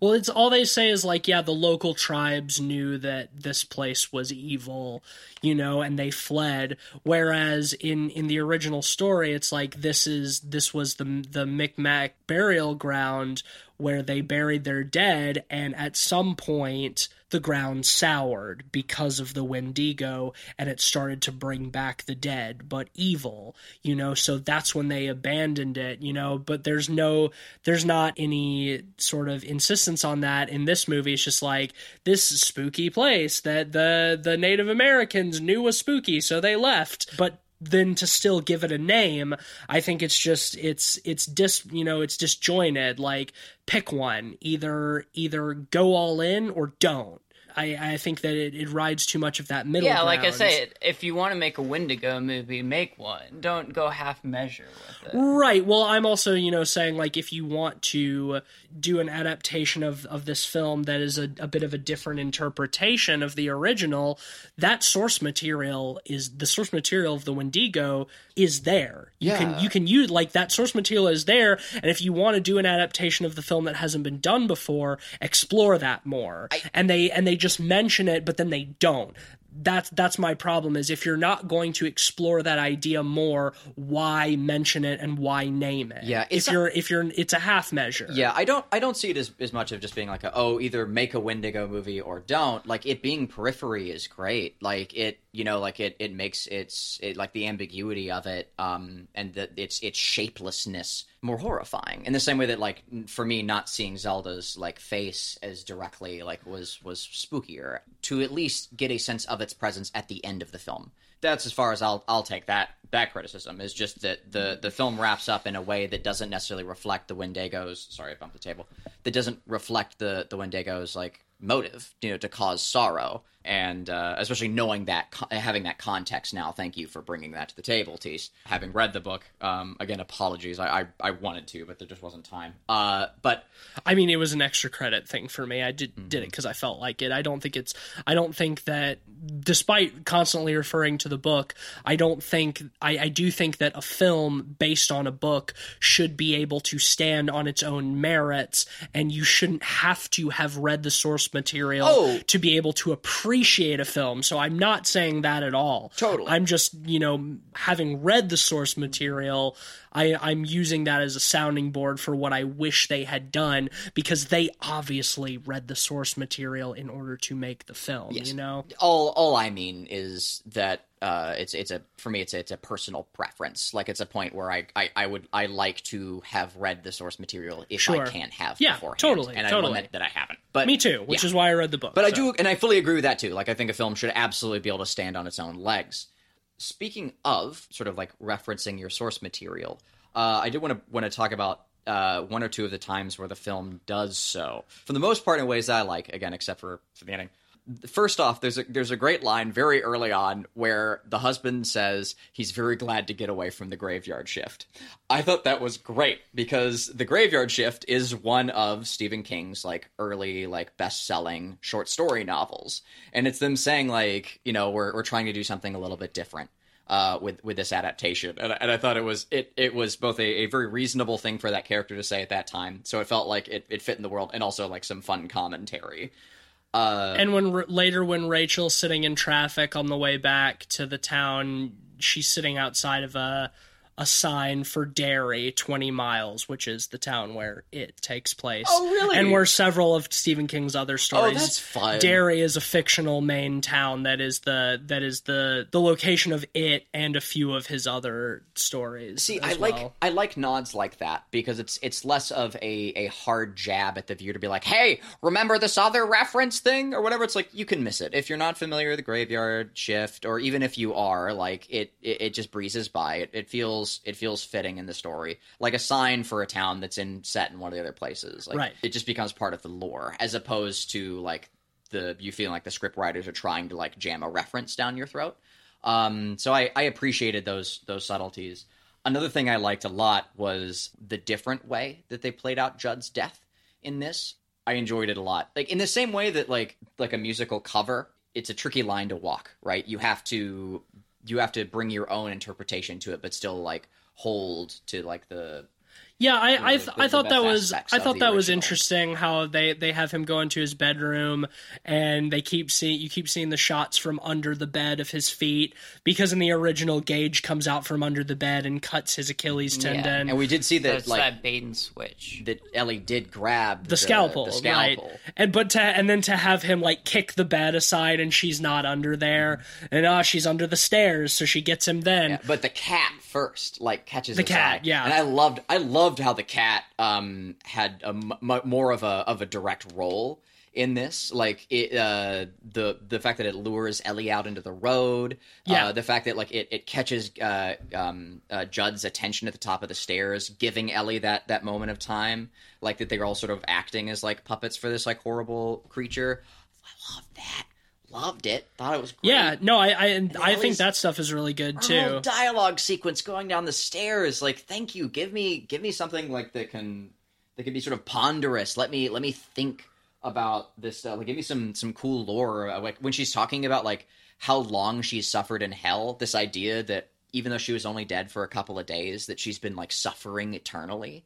Um, and that's that's part of what's made her like so horrid and sort of a, a that sort of made her like a crafted puppet for this this personified anguish. Oh man, uh-huh. I I great. I actually didn't like that personally. I think it tells too much to the audience directly, leaves too little to the imagination, and I feel like it's overly nihilistic. I don't feel like it's literal either. Like the this entity is about causing suffering. I think that it's saying whatever Will to make him suffer the most. that will make him suffer. fair. That's why, That's like in that's why, like in the book, like Gage is is saying to Judd, like your wife is getting ass fucked in hell. You know, like it. It's just like the most wretched shit you could say. It's it's trying to cause suffering, and that's why Ellie, you know, takes the face of Judd's wife. You know, when when she's saying these things, like there is something beyond death, but it's hell, and Ellie and I are down here, and we're coming to drag you down here too. You know, I don't think I don't think that that's that that's uh, literal, but it's it's supposed to. It's it's about causing horror and suffering. You know. And I loved I loved how Judd denies it. And he goes for his gun again. Yeah, well, I mean, because he has experience, he knows the power of of the, Right, the he- of the place. he would do that. And it's and also and it's they a fun way. they don't like- they don't get into it in in this movie, but like in in the original and in the book, you know, there's there is the Timmy Baterman, you know, the Yeah. the the kid who got brought back before when Judd was a young man and like they got a posse together and like went and burned him, you know. And Timmy Baterman is referenced in in the in this film, but as if like those events did happen but you know we don't get judd's flashback perspective. But i think that you know you can assume that it, it probably did happen. So he knows you know he knows what he's dealing with. So yeah he he denies the evil up till the end. Yeah, and uh, I I liked how uh, the father, what's his name? louis. I liked a lot how Louis uh, isn't told that story by Judd. Instead, like he kind of like flits across it, like when he's like looking through some newspaper articles, like some old like ones he's Yeah. trying to figure out like what what's the deal with this this uh this pet cemetery, and he you know does the the usual like Google search. So he doesn't really like have an opportunity to to take in that that data in the same way which makes his motive i think for bringing ellie like back to the site so much better if your your your buddy who's the only person who has explained the rules of this place to you has sat you down and said hey every time something's been buried here it's come back really horrible right it makes it to a degree like it also happens in this like I think it less- works. less I think that works thematically, though, is that there's that irrationality to being told that such and such is bad for you, but your own your own grief and emotion is unwilling to to accept that and also that there that there is the sort of hypnotic power of the burial ground you know influencing him. You know it's it's like it's like if your if your buddy is in a bad relationship it's like you can tell your buddy however many times like hey this relationship is bad for you. Like this is toxic. But like they're not going to figure it out themselves until the shit hits the fan you know? That's kind of how i how i see it in in the original with judd telling him like hey straight up this is what happens and louis still being like uh but maybe this time it won't be so bad right you know Well, The denial and the conscious decision, in spite of knowing what's going to happen, to keep doing it makes it all the more tragic, and it it emphasizes the themes so much better than just not completely being conscious of that stuff in the same way. my issue is that in the original i lost all sympathy for him like when he like sort of defies like all the logic because everything he understands about this this scenario like this this place is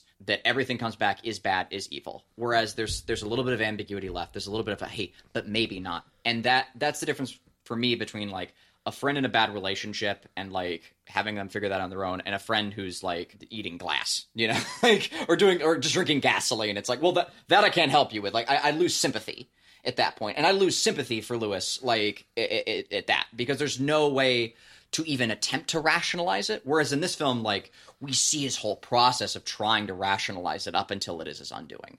And that was a little bit more real for me, and I was still able to sit co pilot with him in the narrative up until then and feel those things myself uh, as opposed to sort of having to again kind of unstrap myself and be like, well, that was you know like I'm not sure if I would you know agree with that decision.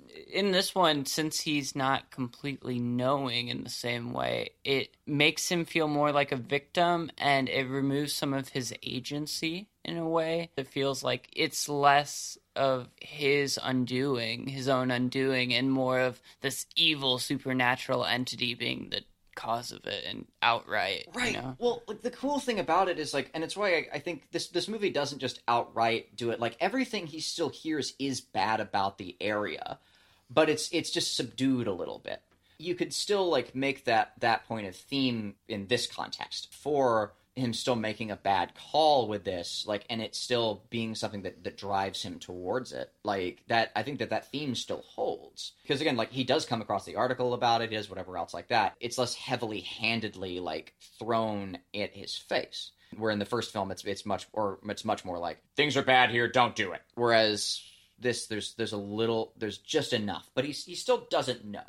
Like or he still he still does probably know But I think this movie explains it more directly in like mentioning the Wendigo and things like that. It's more unclear about the rules behind it. They explain some of the possible causes more directly. Where in the the original movie, they explain the rules more clearly, but the causes less directly. And I think that works better for me. Mm, interesting. Yeah, it's definitely the opposite. I think for me. Because like having the rules explained to you and not the cause is is is problematic like from a from a motive point. But if you have the cause explained but not the rules, you can still play it up. Like oh there's something there's something like beyond in this area. Like they're they're the like the, the the Native Americans referred to it as a, as a as a Wendigo, but but maybe it's something else. Like yeah, he shows them like a you know like a, a drawing of something, but you know clearly it's something more than that. And he can he can say okay, well there's something going on here, but what that is, it's not necessarily a Wendigo. It could be something else. It could bring my kid back, you know. But like it's still clearly a giant, dark, horrible force. You know, whereas just saying, "Hey, we bring things back here and they come back bad," and he's he's like, "Oh, cool, I'm gonna bring my son here." Whereas like in that he's like, "Hey, there's still a chance I could do this," and again it plays into that whole like psychosis. And there's a great moment where Judd is like rocking back and forth by the fire, like like as he's passing out from being drugged or he's Just immediately. um. that was a weird scene in my uh, well, there's a cut. I think that there's like some time that does pass between the two, um, and we don't know what he's drugged with. the scene right before is when his family leaves and just immediately he goes over to Judd's and Well, there, there's some time that is that is said to have passed between those. I mean events. he like they, I think in Judd the dialogue specifically mentions that he saw the family leave earlier that day. So it was like that night. Yeah, but from the kid's death. Sorry, I thought that's what you were talking. No, about. Oh, no. I the quickness that that happened did not work for me. And What also the family leaving and him going over to Judd? Because like he, he and what he- immediately drugging him, yeah. Well, because like as soon as the daughter died, like he knew what he needed to do, and he knew Judd wouldn't be okay with it. So like no time needed to pass, right? Like what what would time passing serve?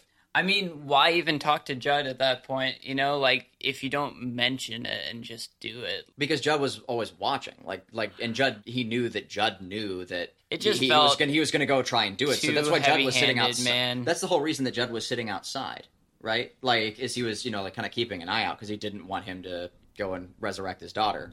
That's why he drugged him because he knew that Judd would be a problem. I think I would have liked to see him agonizing about the decision a little bit more.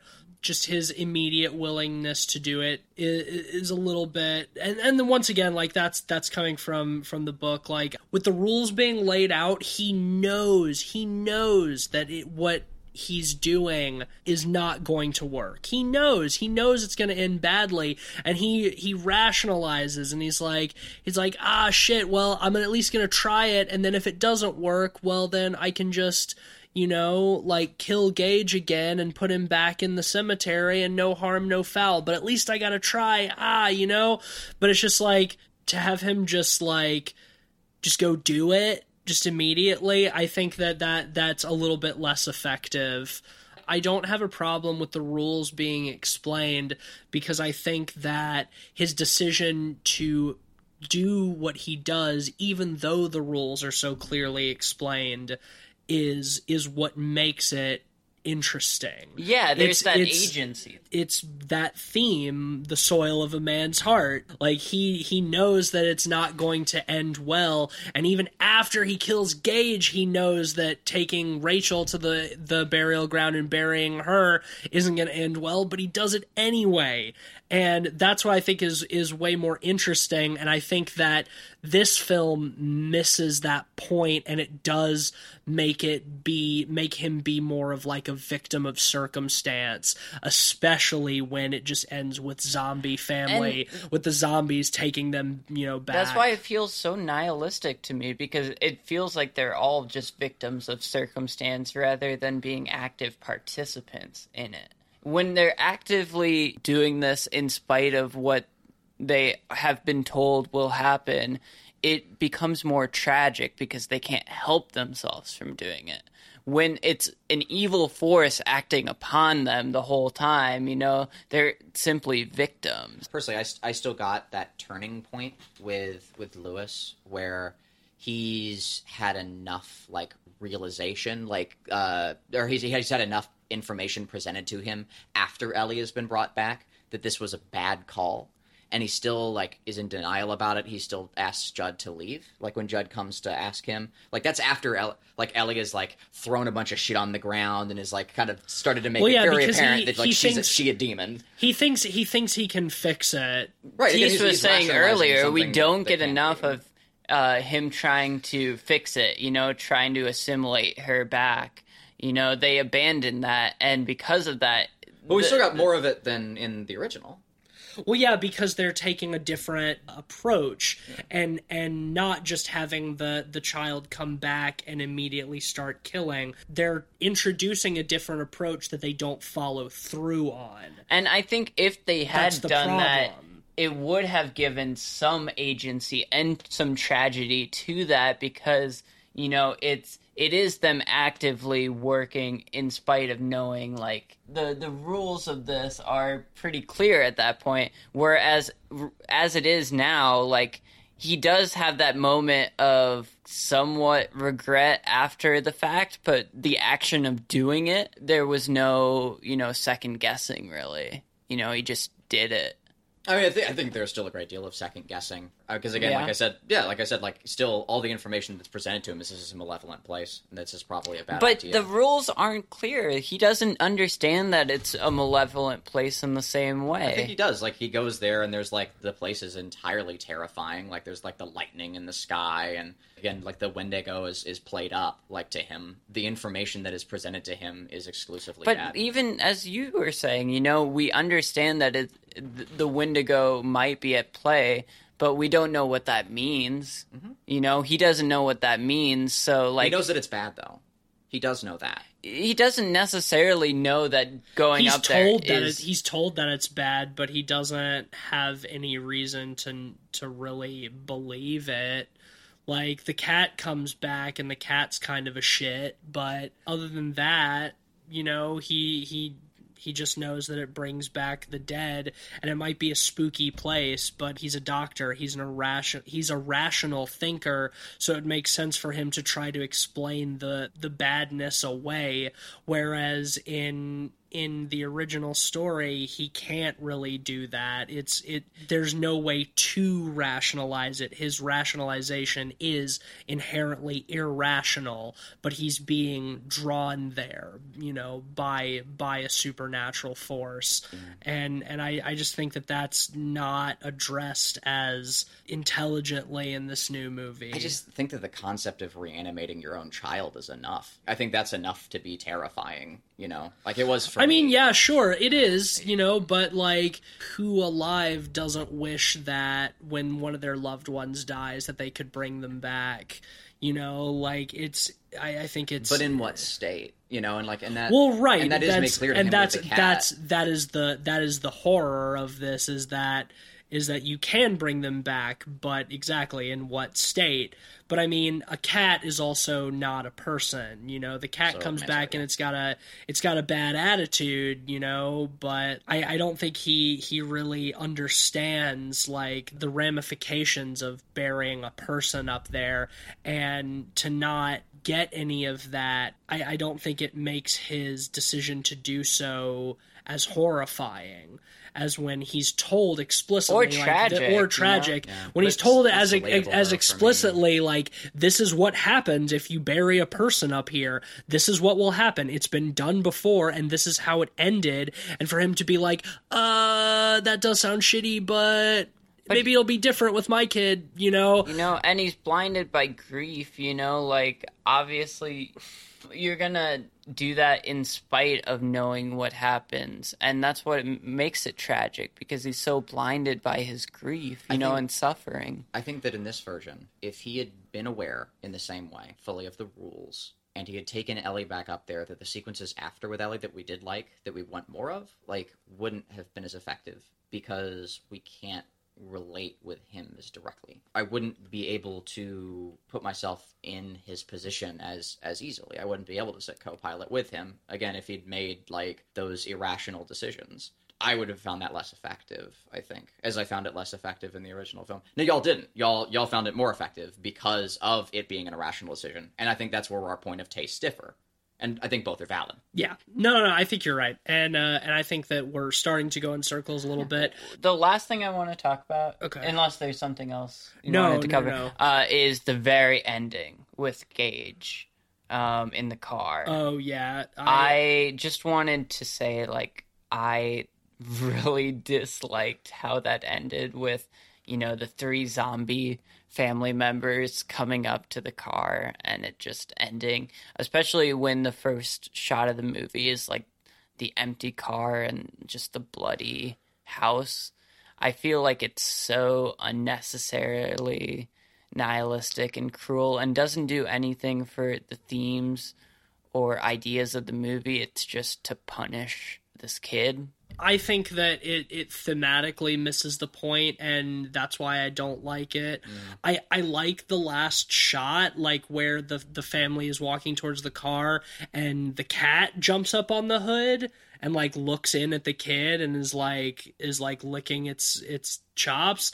I like that shot visually. I think it's I think it's it's striking. Uh, thematically, the, the zombie family thing just like totally misses the point of the film, and I think it's I think it's a, a dumb bad ending. Uh, so I'll, I'll agree with you there a hundred percent. It's it really is like the last like two minutes of the film.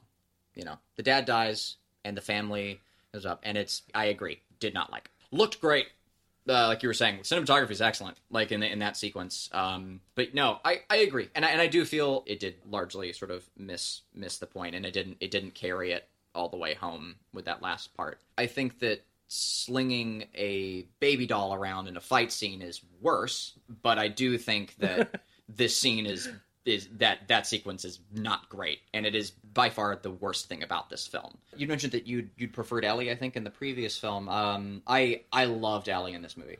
I I thought she was. I thought this th- this actor was much better in this. I, film. thought, I I- thought she was great, and and her uh, and uh, another cool cool point that that immediately won me over with her was when she's the one who notices that Pet Sematary is misspelled. I thought that was quite fun, and then from there on out, like she continues to talk like a person does. Her dialogue is very believable, like for a kid that age. There's several interactions with her and her dad at the beginning that are like that are very legitimately heartwarming. And considering that I knew the direction the film was taking, and it still kind of like stopped and made me like, oh, that's really sweet. Like that's a really nice moment. Like was I think a testament to like how well they set that up at the beginning. I mean, the problem I had it with it was because they set her as a slightly older character, there wasn't as much naivete to her character.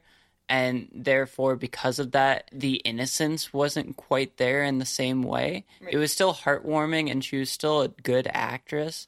But as a whole, it doesn't have that same weight in a lot of ways for me. Interesting, because like how old was she? Like Nine. nine? I think we got She dies on supremely her innocent. ninth birthday, Yeah, I yeah. think yeah, like that's that's still like supremely innocent. But like the, the ideas of not knowing how death works and stuff like that is what I meant with, by that. Okay. You know, like it's that naivete. it's not understanding all of that stuff, you know, and having to have it explained in such a way. And they do an explanation scene in this movie, but it doesn't work in the same way for me. Really? Because it, it feels like she understands it more easily. Well, because like she's already aware of like yeah, like you're saying, like she's already aware of death. Like- like, Exactly, it comes out at that point. exactly. But also like that's because she's not just being used as a mechanism. Whereas in the first film, that's all her character is. She's a reason for them to talk about death, you know, and then she goes away. Whereas in this movie, like I mean, she's so much more than that. And in that sequence, like her her purpose is to serve something different, and it's it still spikes that conversation of of, of death and uh, and about suffering, and it becomes more about suffering than it is just death itself, which again is I think even more inclined towards the, Yeah, I I think it would have worked better if she was more naive about that stuff, though.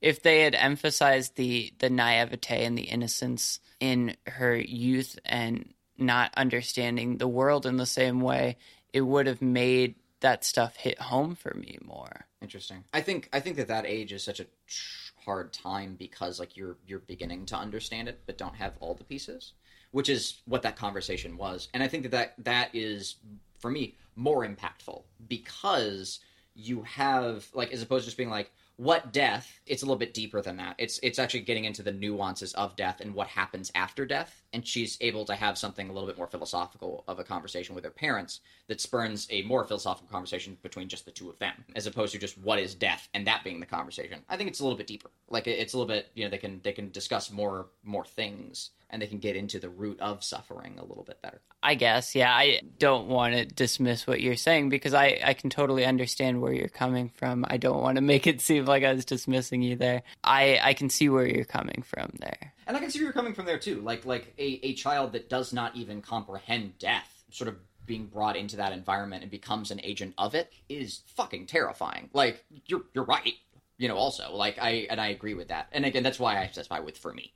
You Yeah. I think that's part of the problem with, uh, or maybe not necessarily the problem, The but, best things but, but part of, but part of the the challenge when you're you're making Ellie be the one who dies and comes back rather than Gage, because Gage is like a toddler; he's truly innocent. He has no concept Mm-hmm. of death whatsoever.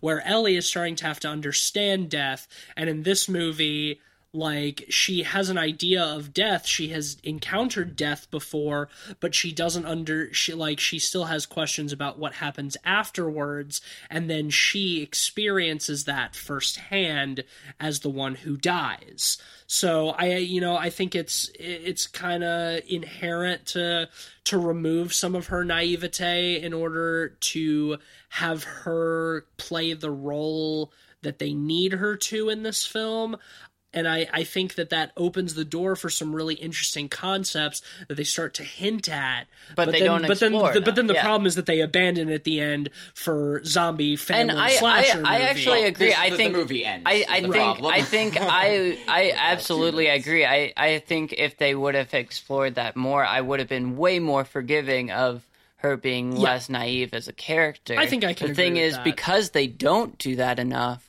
it leaves me feeling flat about it. Yeah. I think You know, think, there's not that emotional weight in the same way. yeah. I think I think it's just zombie family.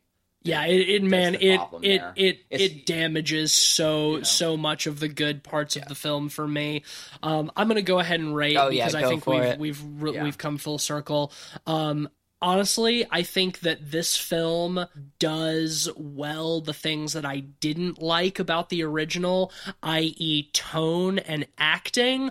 But the problem is, is that it doesn't do well the things that I liked about the original, which is like themes and and bigger picture and concept. I think that I think that that is where it find it's wanting. So it's weird. It's like the reverse of the original where like it it fixes problems that I had with the original, but then creates new problems that the original does properly. Um, I, I think that the acting is so much better across the board in this movie. Largely, a lot of the dialogue is better written. I think that it does away with a lot of the hokiness and and has a a, a more darker, serious tone that matches the book more. But it's just like, man, it really misses a lot of of the the really important themes that I think make the Pet Sematary story so good. Uh, that being said, I don't think this film is boring. Like I was, I, I had some problems, and there are some things that made me groan, especially at the end. But I was fairly well entertained, you know, through the entire time that I was watching the movie. You know, it wasn't a slog. So I think that ultimately, I have, I have a, I got a positive impression from this movie. It just left me wanting, but in different ways than the original left me wanting. I'm gonna give it a three and a half out of five. I, I think that uh, it's it's a solid film, but it, it, it, man, it it fixed problems and then created new ones, and I think that that is really frustrating. Yeah, well, I'll definitely mirror that. You know, the the acting in this movie is just miles, Miles better. better. and the characters I think are better because of it. And I would agree. And the the biggest issue I have with this movie is because they miss the point of the concepts and themes. It feels more like a hollow remake of the events of the the first movie than it feels like a an adaptation of the source material. It it feels like it just imitates a lot of times more than it tries to convey ideas for me. And I think it, it feels really hollow because of that. Additionally, it feels very nihilistic and meaningless and flat because of that. I really had a problem with the whole third act in particular. The movie worked better uh, in the first two acts before that for me. You know, it wasn't perfect. Some of the things like the Pascow stuff didn't work quite as well, and I wish they had more dynamism in the setting and tone of the movie. So when the dark moments happen, they feel, you know, more contrasted to everything else and feel more emphasized in their darkness. Honestly, at times this movie just felt like a a haunted house insidious version of the events of Pet Sematary more than it felt like a true adaptation of the the concept that's that what they were going for, uh, especially with the Stephen King material. So I I was kind of disappointed with it. It still has awesome effects, awesome acting, but I was underwhelmed. So I'm gonna give it a two and a half out of five.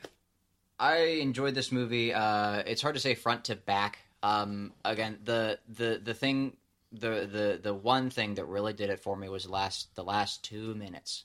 The dad dying in Zombie Family, like the the last sequence, um, was was really the only thing that I personally had a problem with.